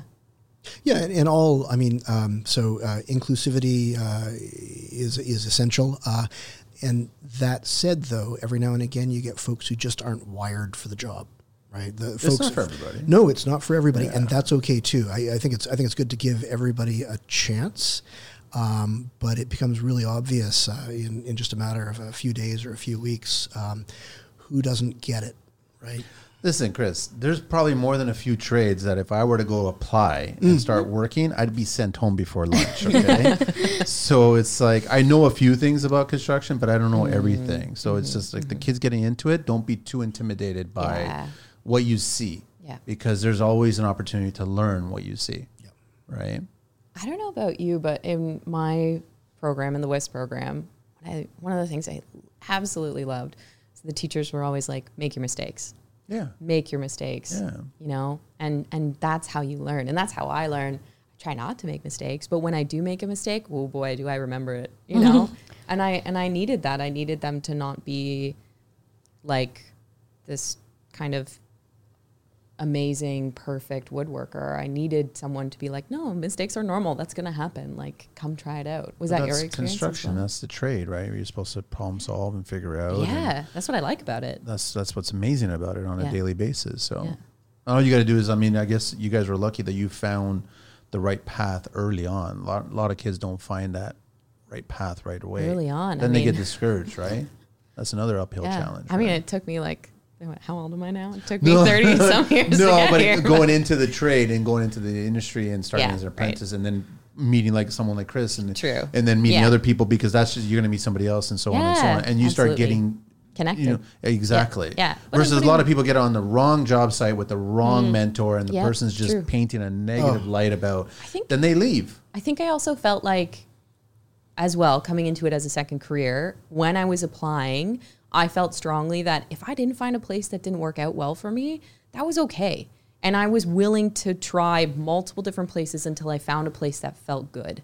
And it wasn't going to be in any way that that was like, see ya. It was going to be in a professional manner Yeah. that allowed for me to maintain that bridge because I wanted to develop. And we were talking about how small of a community London is. Like, you can end up knowing someone who knows someone who heard that you weren't great. Like oh, so i think you know it's worth it to be respectful but at the same time i was confident in myself enough to know that okay if this isn't a, a team that i really get along with and it didn't have to be magic from the start but at least respect if it wasn't going to be there then okay that's all right. I can find a crew that's going to work for me. I know i can but Magic from the start. Mm. Have you found magic in no. Oh boy. There's No, I'm saying I didn't think sprinkles of magic, That's a little what I bit of glitter dust. Yeah, i love glitter Although that, that, that said, that is, there's nothing more wonderful than that, that that moment where a crew of people finally finds Yes. their mojo and they just they hum as one. It's Yes. my favorite Yeah. moment. You can feel it. Uh, what what what are the trends going on now? Like, what are clients asking for? What's I don't know. What's the favorite species of wood to work with these days? I don't know. Like, what's going on? Man, l- oak for us for sure. White or White red? White oak. White oak? Yeah. I mean, personally, Or I love the way it looks, though. Yeah? Yeah. and walnut. Will walnut ever go out of style? So one of the things That's things how we keep the price up. Yeah, I, and one of the things I'm noticing because part of the problem too is that the, the forests get cut down and, and these species become rarer and rarer. Um, it was a real shock to me to discover that a lot of plywoods right now, especially the industrial grades plywoods, being made out of basswood or uh, also known as linden. Um, basswood, I, I've always been partial to it because it's great for carving. Yeah. It seasons beautifully. It, like it air dries and uh, and kiln dries beautifully in large chunks, so it's beautiful for turnings and carvings. Um, but it's starting to turn up more and more as a as a plywood core Why are they using? because it's available. Mm, we're running out of spruce, or what's going on here? I, I, I haven't gotten gotten that deep into it, but um, it's certainly going to have to do with availability. Uh, I mean, I don't know how well if you Birch if is you- or I guess birch is even going to be rare. Or? I think birch is, is quite rare now, Okay. uh, relatively speaking, from an industrial perspective. Yeah. Uh, and then let's not forget all of the forest fires that have been raging uh, for the last few years in the summers. Right? That's I have no idea how much forest uh, that those fires have destroyed, but it's going to be significant enough to have an impact on the the, the, the plywood manufacturing industry. like this year, we're going to see this. Uh, for basswood, we're already seeing it. Um, I've got lifts of plywood on the shop floor right now with, with basswood cores, so that's a big change. You know, and, and then from a technical perspective, um, I'm sure that they've done all the testing and what have you, but this stuff hasn't been in the field for that long, so I don't really know how it's going to You think there's going to be a lot of movement? I have no idea. I don't know. You won't know until you get it on site. Won't know until we actually try it. Yeah, yeah, which is a little bit of a concern, but there it is. Things change. America doing the same thing? Are they? I mean, I just always assume that America and Canada is kind of the same. There really aren't any. There really are very few Canadian-owned mills. Uh, they're all now owned by by larger American companies. So, um, now that said, uh, I mean, we visited um, Columbia, the small mill that. Um, Columbia products. yeah, in uh, uh, uh, Cambridge, um, and they're actually harvesting um, from local forests, relatively local forests in northern Ontario. So that, that was nice to nice to hear, um, and ideally, uh, in all cases, uh, sustainably harvesting. Um, the white oak um, has certainly had its day. It's not disappeared yet, but I think we'll see a little bit less of it. Um, Is it live the edge grain that everybody loves? Is that what it is? Or especially with well, certainly with uh, with rift sawn. But white oak, white oak often offers, uh, you know, certain color characteristics that have been desirable in the same way that walnut did for a long time. Cherry, it just seems like everybody's home is just white oak nowadays, right? Yeah. Whether it's Yep. flooring, whether it's built-ins, Yeah. whether it's kind of accent details, Yeah. or and we we've been oak. building white oak uh, accent pieces for what um, almost eight years now. So how how long can that be? so the sustained? clients, Yeah. the, the, the Yeah. market's asking for it. I mean, the um, uh, elm is something that we've recently turned to, uh, and, and we might be a little bit ahead of the curve there. Um, my suspicion is that would be fairly short lived because um, elm is just not a it's not a popular wood. It's not available in large quantities for industrial purposes. Um, Any love for hemlock? Yeah, there's well, yeah, we're working on a large project right now where uh, the uh, the homeowner is um, is after a hemlock aesthetic.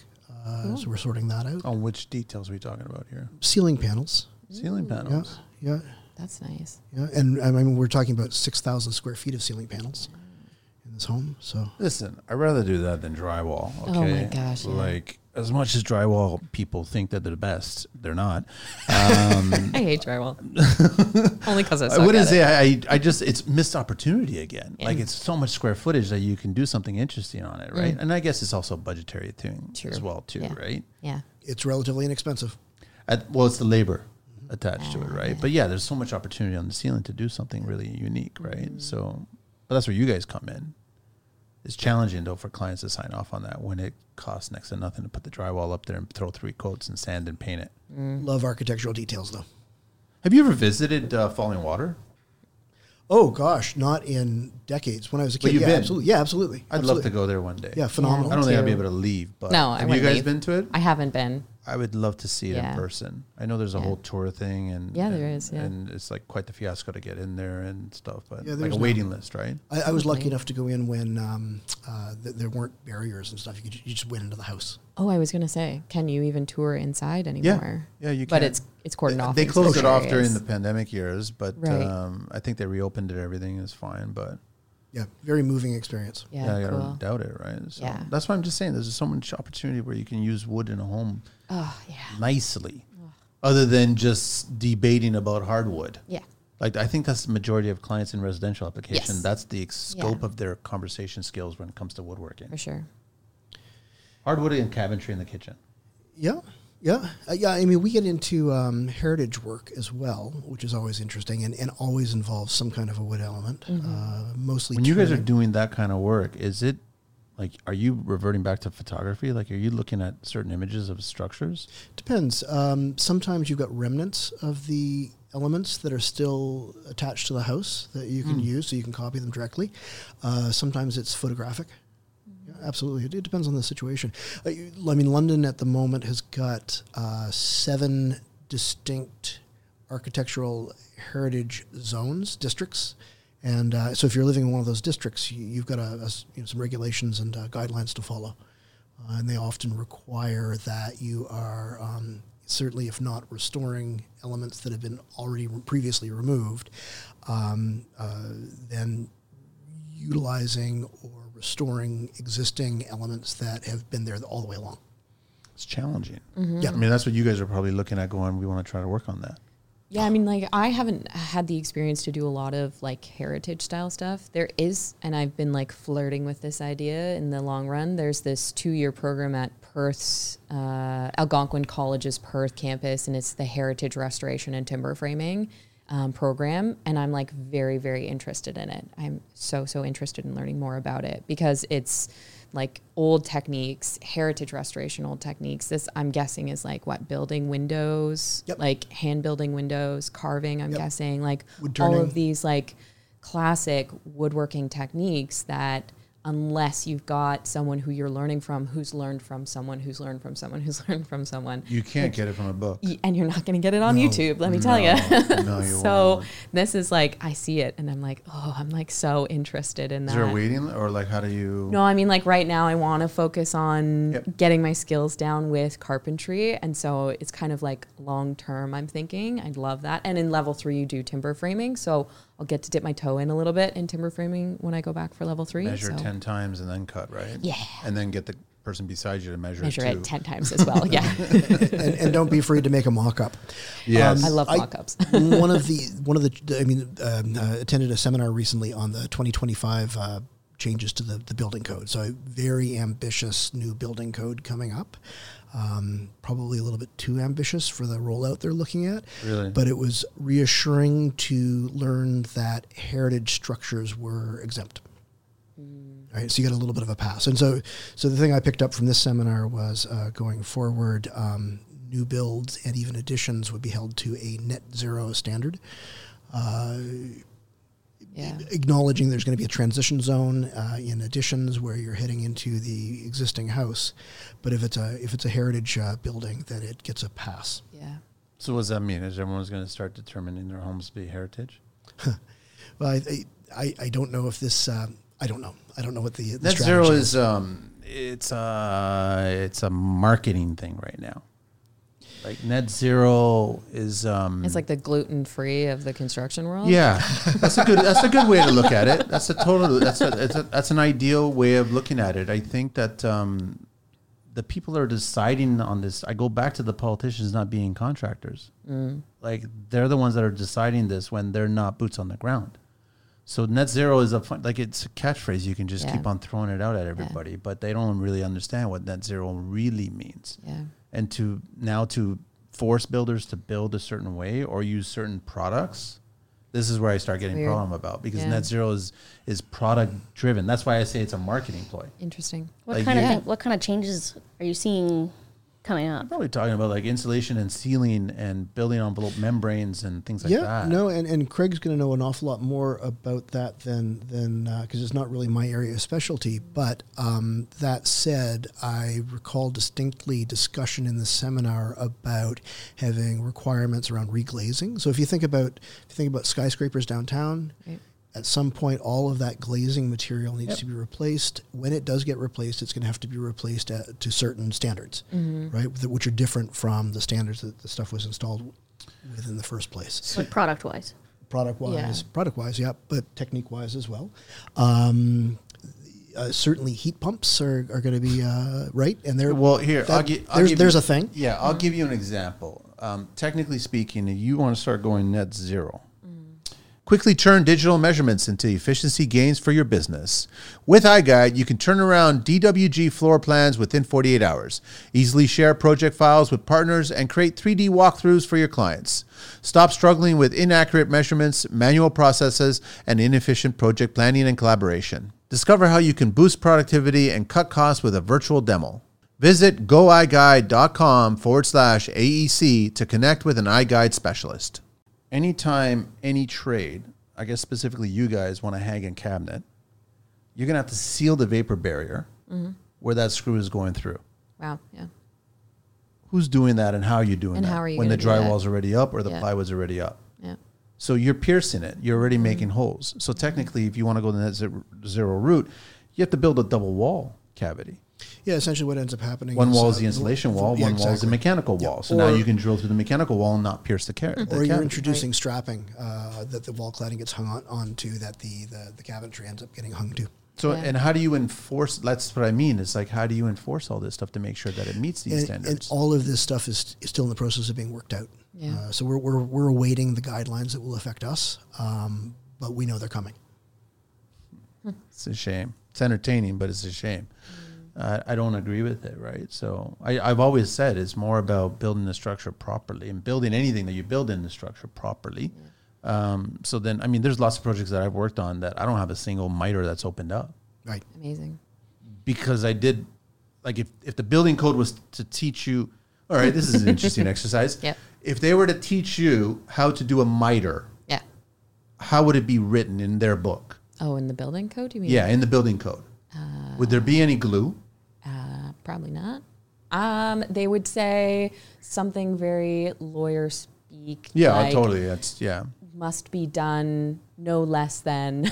And what's the tolerance if it does Right. open up, Yeah. and what period of time that Yeah. it opens up? Versus Yeah, yeah, a good work worker or someone that cares about that trade, it ain't gonna split. Yeah. Mm. Period. Because Yeah, this yeah, is yeah. what I've done. I clamped it, glued it, Yeah. I nailed it properly. I did all kinds of stuff to it. So I, I think that's one of the reasons why apprenticeship is so incredibly important, right? Because you're you, you've got this mentorship built right into the process of educating the next group of tradespeople, and um, you know the so part of that is not simply if you're if you're the mentor, uh, your education hasn't ended; it continues on, and um, Hopefully. Yeah.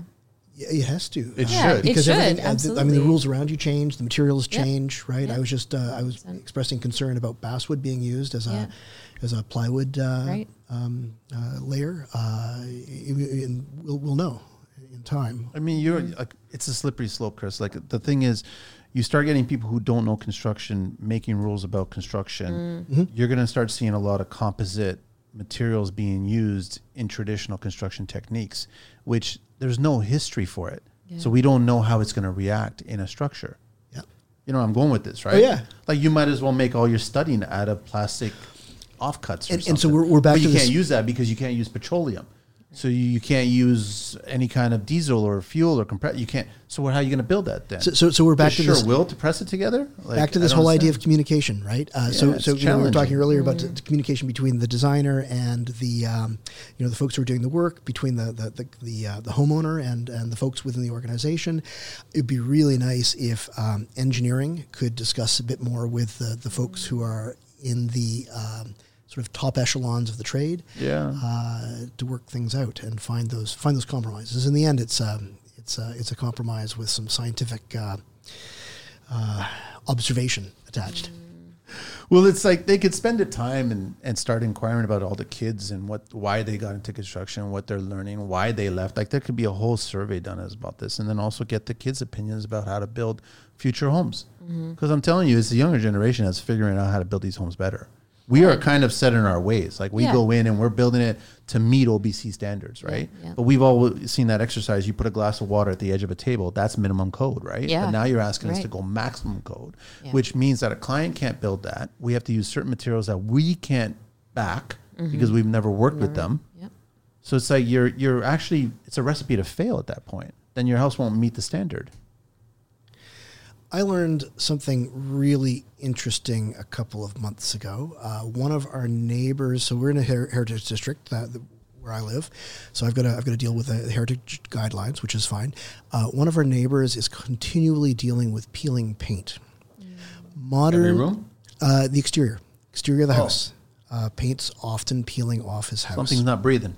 Well, uh, modern building science was born, I think, in the early 1930s during a moment when people began insulating their houses, and so that that moist, warm air on the inside of the house, condensation would happen in the uh, you know as, as it was sort of leaving and getting into the colder area because there's no envelope. There's no real envelope. And then um, you've got moisture pushing at the paint on the exterior of the house as it escapes the house. And so there was a period of two years where painters in the United States just straight across the board, wholesale, refused to paint houses anymore because they'd get gotten tired of being called back to repaint houses and being blamed for this peeling paint issue. And it was the birth of modern building technology and science, which is what is creating all of the building codes that we follow now. Um, but the house is actually working better without it.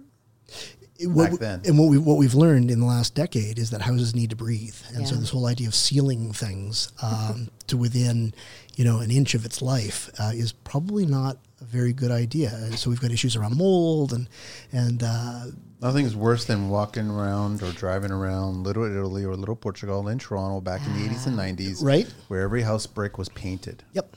And then give it a couple of decades and every brick starts spalling. Yeah. Yep. Wow. We were talking about R-2000 homes just the other day in class, and it was such an interesting concept that I had heard previously but didn't really understand exactly what it entailed. And uh, yeah, that it was an idea to really try to seal up the house, right? And then it went horribly wrong. But if you don't seal up the entire house properly Mm. and then also pay attention to the termination points where you actually have to have expelling going on, Right. then there's no point in doing anything. Right. Yeah. So it's like you you have to go fully and understand the whole home Yes. building envelope part of it, or you don't. The problem is that when you get a bunch of trades that are not on the same page, like you were saying, where you get into a cho- shop and everybody's on the, you guys are melding. Per- that that doesn't happen on every single job site. Yep. That's rare. And, and again, communication across the board, right? It's um, uh, because the, the the new the new rules that are coming in, um, they are theoretical, right? And we won't know how they're going to. They're not practical. No, well, and we're, we're not going to know what kind of a, an effect they have for another decade or two decades or whatever, right? And then we'll see. Uh, and so it, there's got to be this sort of willingness, this ability and willingness to have that discussion continually and to be continually um, revising our plans. How often do you guys go in and start speaking to clients before you guys start, um, or do you guys inquire about how the building structure was made in this structure that you guys are applying your products to or building your woodworking in? Because that's going to affect it, no? We've got a, a project on the go right now that um, very unfortunate in the sense that um, uh, we're there to do an addition. Um, in the process of uh, beginning demolition, we discovered that areas, that, so brick foundation, um, foam spray put On in the about back of it? 50 Yep, about 15 years ago, up into the joists, trapped moisture. Uh, anyway, so it, it's going to require a tremendous amount of remedial work before we can actually forge ahead. Yep. So that, I guess it basically is like you guys have to have the conversation. You have to ask, how much of the history of this structure do you guys know? and and so it's commonplace for for us uh, just based in this this comes this comes out of experience to go in before beginning a job and cut some holes and Yeah. open up walls and see what we're dealing with before we can really hammer out a, a price and a process. you have to. I don't see any way around it. Yeah. Yeah. It makes sense. I mean, again, I, I'm not really privy to a lot of those interactions at this stage in my apprenticeship, but I have been on a job, maybe finishing some stuff up and been working with my boss. And he's like, all right, we're going to go over to this other site and we're going to do some investigating because this is, we're going to be moving on, hopefully with this, you know, project, whatever it may be. And I need to see what's going on up in there or in that wall or figure out what's happening. So I, I think that should be an integral part. It makes sense to me because you can't expect the homeowners to have any sort of idea. Again, can't expect them to know what's going on. Really can't expect them to have a good, like, a health history of their home, um, even if they've been living in it for. Uh, and you can have theoretical so. ideas about how a structure has been built, but until yeah. you actually open it up and have a look at the structure, you have yeah. no idea. And right. some some of the things you see, as you know, it can surprise you. It's well, it's it's really funny how you can go into a, a home's attic or basement that's not been covered up or not been updated with today's technology or rules and compliances or whatever, and it's doing well. Like mm-hmm. you're talking about true two by fours, true lumber, true everything. It's not spoiled. It's not mold. It's not deteriorated. It's nothing. It's not until building systems are put in place incorrectly for that dwelling that it starts to fail. Mm. Because it was working perfectly fine for the last hundred years. Right. What happened? What was the difference here? What changed? Well, government yeah. policy coming in and saying now you have to add this and do this. And I'm like, well, that's going to affect long term mm-hmm. this existing structure. Maybe you should start looking at the structure on what's working in this structure yeah. and leave it at that. That's how I'm mm-hmm. looking at it. It should be right. Yeah. It's one of the nice things about being a cabinet maker. I love the problem solving of it though. And I and I I'm like so impartial to old things. Like my grandmother's home was built in the 1800s. Like the house I grew up in was built in the 1920s. Like I love these homes, but I also recognize that if I, I would love to own a home at some point, but if I want to own an old home, I know for sure that there's going to be a lot of stuff that I'm going to need to have to figure out in it is my guess like in what way to kind of maintain it energy efficient wise yeah i mean i think like to figure out what can be done without ruining what's already going on there right like maintaining what's allowed this house to stand for over 100 years and be mold free like you said but then there's got to be some places where there can be maybe a little bit more energy efficient that comes into Oh, there's it. a thousand so, ways of doing it, right? right? There's two things that I would say is just ask yourself whatever you start working on, whatever wall you open up. Mm-hmm. Did marketing or politicians have anything to do with this right now? Is it gluten free? Basically. so then if, if it didn't have it then, why do we have to have yeah. it now? Yeah. Because if you start implementing them now, mm-hmm. that house is going to fail. Yeah. It just will fail, which sure. is a shame because now it's a beautiful home, right? right? Yeah, yeah, yeah. And I mean, Toronto, for they just love knocking stuff down, right? Yeah, it sucks. They're really famous at it, right? They just take it down and then build mm-hmm. something new on top of it, which really sucks. But any, uh, as we get closer to wrapping up, um, any interesting projects coming down the pipe that you guys are working on? That looking forward to this year? Nothing really. Nothing no, exciting. No, I'm like excited to finish level two and get back to work.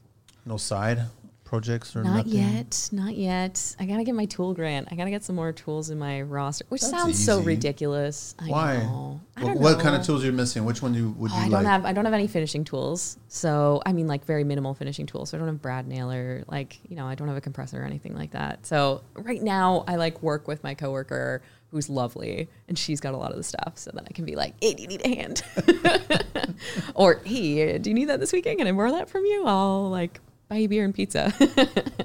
how it works. Yeah, I love it. and then it. eventually it's like yeah. they forget that you even have it. Then they're like, oh, I must have lost it somewhere. Oh, I don't think that works so well with women. no, every man know. knows it too as well. They know exactly where yeah? it is. It was never right, lost. Okay, all right. It was just never given it's back. Just being nice. That's yeah, all it was. Yeah. But you guys, anything coming down the pipe other than the ceiling there? Just a baby. Yeah, you've certainly a big project. It's, a big it's not just a baby. Yeah. Um, and and for for us, we're working through a, a big rebranding. It's been an awful lot of fun. So uh, for the last year, we have been planning um, a new name, uh, a new presentation to the uh, to the public. Um, I've really enjoyed being part of that process because uh, uh, it forces you to think through a lot of things. It's what's got me, um, you know, what had me earlier uh, talking about the importance of having everybody on the same page. Right, everybody's playing from the same script, and um, this is, I mean, this will be. The nice thing about the the team that we're working on right now is we've all been at this for a while, so this is not our first rodeo, and so there's this opportunity to maybe get it right. so that's what we're working towards, and that's that's Chris, probably you never the get it biggest right, thing. man. You'll, you'll keep on thing. adjusting. Absolutely, uh, Right. but uh, but it, but it's kind of fun to to work with a group of uh, equally experienced people. For sure. I have Problem to say. solvers. Are you guys always looking for hires or like you Absolutely. Always looking, right? Absolutely. Someone's interested in coming on board, student Yeah, no, we. I love talking to people. Love bringing them through and giving, providing shop tours. Um, uh, I mean, we're we're we're sort of we seem to continually be uh, a couple of carpenters short, and um, uh, so uh, adding to the team is a is always a very exciting prospect. Um, the uh, and likewise uh, investment in technology. So we've got a phenomenal new edge bander coming uh, next week. What country are we talking about here? Uh, th- well, we, we're, we're picking something up from Holz-Her. Uh, it's a Holz-Her edge bander. Um, it'll be the fifth Holz-Her that I've had experience with. Where are they from? It's German.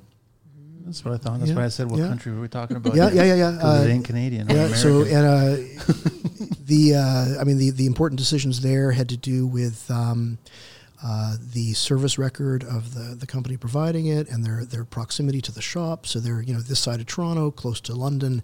Um, the machine's got a, a good history. Um, I'm excited. To, it'll be my first CNC operated edge bander. Uh, so we can actually see these graphics of the adjustments we're making. Uh, rather than going underneath the hood and adjusting dials, people will be able to make the adjustments uh, on the screen. Uh, and um, it's going to put us in a position where we can effectively be working with a lot of the more modern materials that require some very specific tooling. Looking for cutting edge solutions for your spray foam needs? Look no further than Elastochem Specialty Chemicals. With a remarkable track record spanning over three decades, Elastochem stands as an industry leading supplying contractors across Canada with top grade closed cell, open cell, and specialty foam products and accessories. Experience hassle free spraying in both summer and winter with Insulthane Extreme. Canada's groundbreaking HFO closed cell product. Time is precious, and we know it. Optimize your efficiency and avoid downtime by choosing the best products with the best technical and customer support. Elevate your spray foam game today with Insulthane Spray Foam products by Elastochem. Give them a try today. Visit their website at www.elastochem.com or give them a call at 187 787 2436. The veneer's getting thinner? Absolutely. Yep. And as More we glue than veneer? well, and as we get into more modern materials, um, Matte finishes. yeah, yeah, High glo- hot matte finishes, high gloss finishes, different textured melamines. melamines that look like wood. Yeah. Hard to edge band. With You an know, old, no, with I'm, an old I'm edge staying quiet because I haven't heard anything I like so far, right? It's just, yeah, I know. I get it, but that's what the market There's a demand. There's a bit. Yeah. There's a demand. Yeah, I know.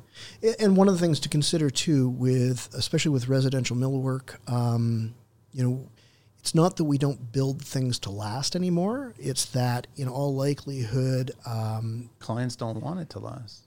there, yeah, the house is going to be What somebody's going to move out of their house man. twenty years down the road, and and there's going to be a new kitchen put in, or even ten years, or in some cases even five years.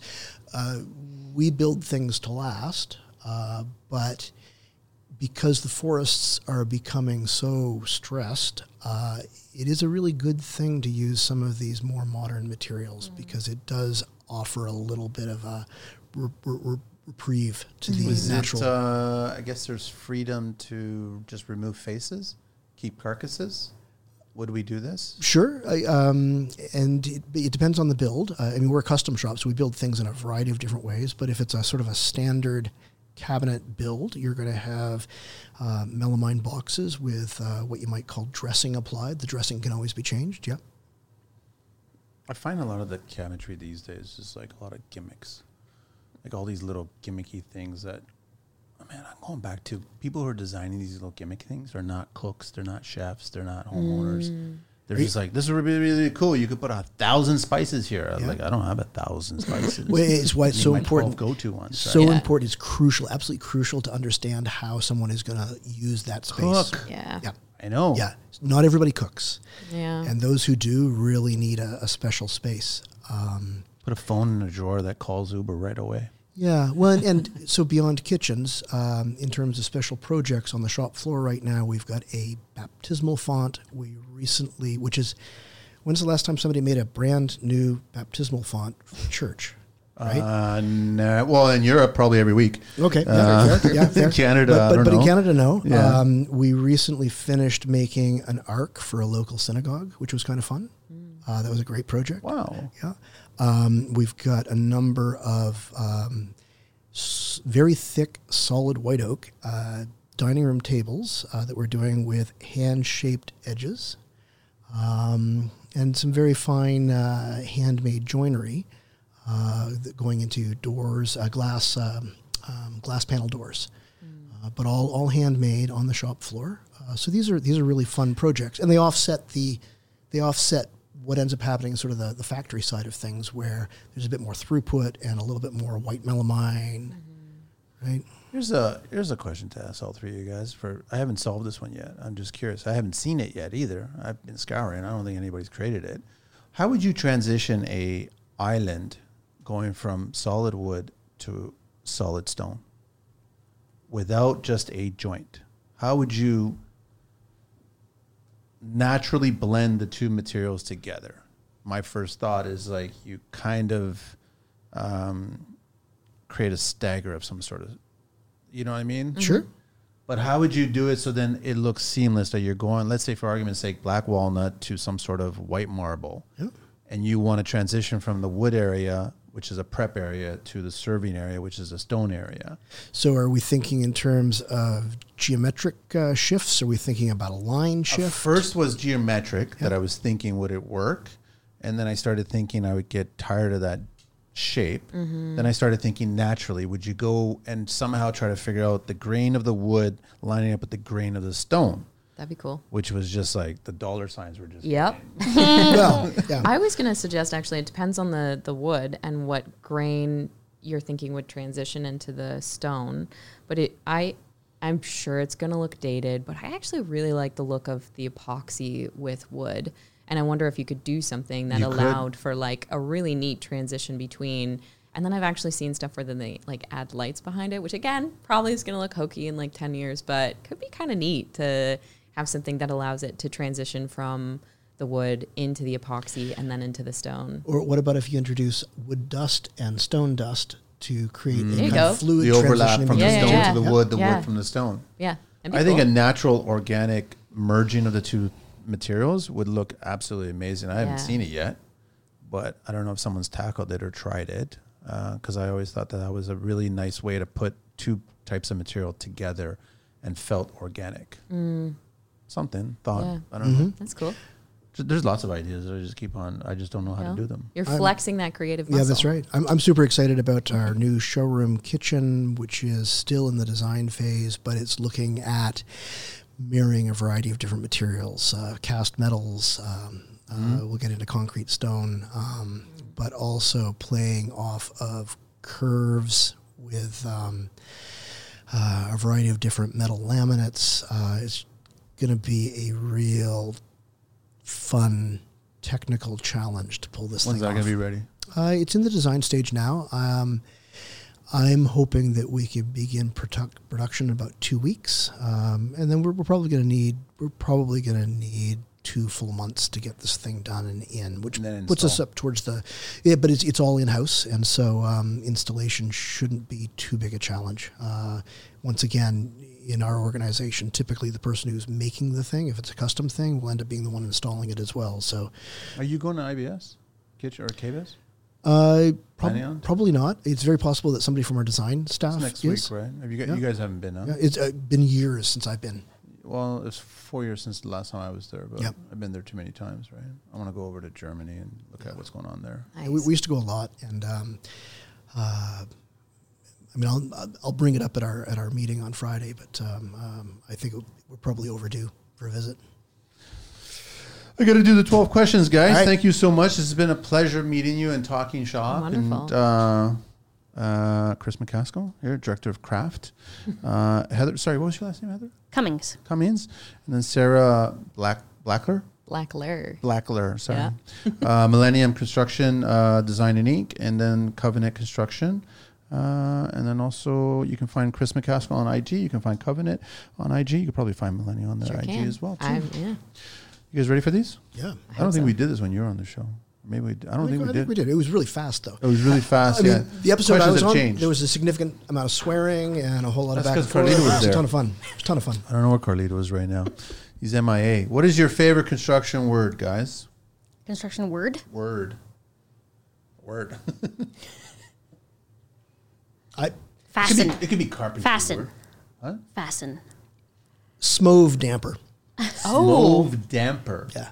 What's a smove damper? It's got it's a it's a probably a um, a, um, a very well it, it's- it's got to do with uh, making um, uh, pocket doors uh, in cabinetry, and it's simply uh, it's simply this uh, sort of mm, material that runs along the side to close the gap up.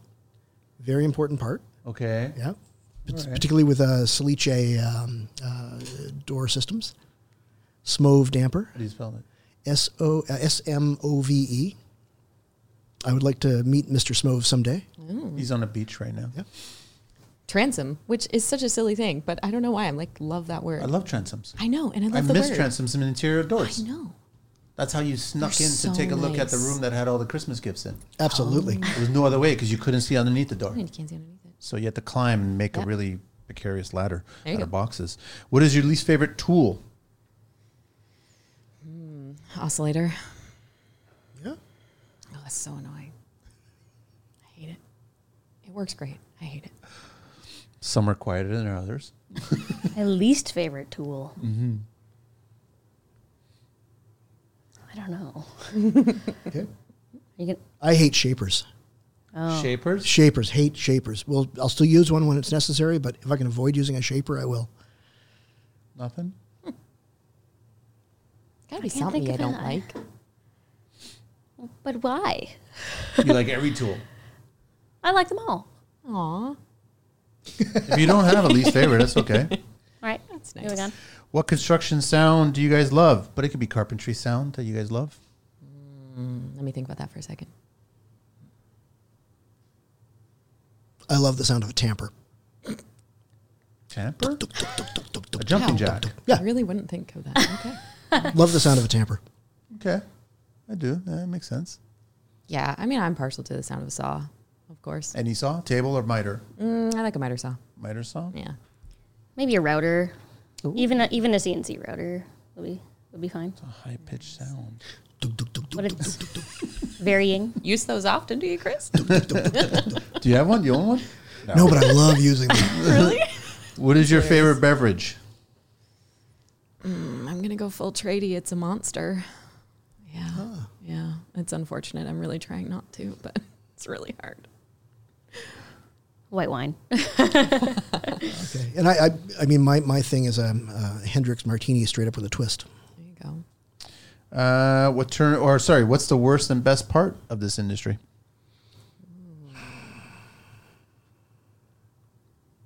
I mean, best part for me is like the satisfaction I get from building stuff, for sure. Yeah. Worst part is, uh, oh, I can't say working outside because I actually love working outside, but I, I don't love being cold and wet. I actually don't mind being cold. Just like being cold It's and wet. wet. I know, cold, wet. Sucks. You get, especially at the start of the day. Yeah. And then, I mean, I, I have like an entire wardrobe in my car. Still leaves a res, like ugh, Yeah. you're cold all day. Um, I think maybe the best part would be happy coworkers, um, and worst part would maybe be repetitious work. Sanding. Um, I had referenced uh, that that magical moment when a when a crew finally finds its groove. Yeah. Uh, that's that's definitely my favorite uh, thing working with other people. Within the trade, I love being I love making things. I love being part of the process of making things. If if there's one thing that I really dislike, it is working with people who are closed-minded, who, who want to see a solution in one way and one way only. Politicians. Sure, sure. I, there's never, yeah. Favorite or, tra- or word. trainees. S- Sorry. or trainees that only see things one way and they can't. They they're going to do it their way no matter what. Anyway, Sure, Because sure, they sure. learned they learned it online. Like this is the best way to do it. probably. There's always there's always more ways to do it in construction. Oh, and there's always new ways to learn. to Yeah. do Yeah, construction. absolutely. Favorite curse word. Can I just say that? Yeah. Oh, cunt. For sure. Sorry. Don't worry, we, got, we have plenty of Irish uh, on Oh, the it's my favorite word. I love saying it. Favorite curse word? Uh, probably fuck. Yeah, and it, it was same same as it was last time I was on, uh, and I offended some people I know because I heard from them, but it's still holy fuck. Yeah. you heard, and you actually replied. I yeah, I, I communicate with people No, I absolutely. don't, I don't reply to that stuff. I leave it alone. Uh, favorite vehicle in the entire world? Oh my god! In the entire world. Vehicle? Vehicle, any type of mode of transportation, anything at all. I like my car. Victory V92. Black, Blue. Blue, dark blue, or light yeah. blue. Dark blue. It's a nice bike. Yeah. I like my little Hyundai Vel- Veloster. Oh, they're yeah. so cute. Oh, okay. It's yeah. Lost a hamster. My Velocihamster that fits all of my install stuff in it. Like all of it. Velociraptor. Oh.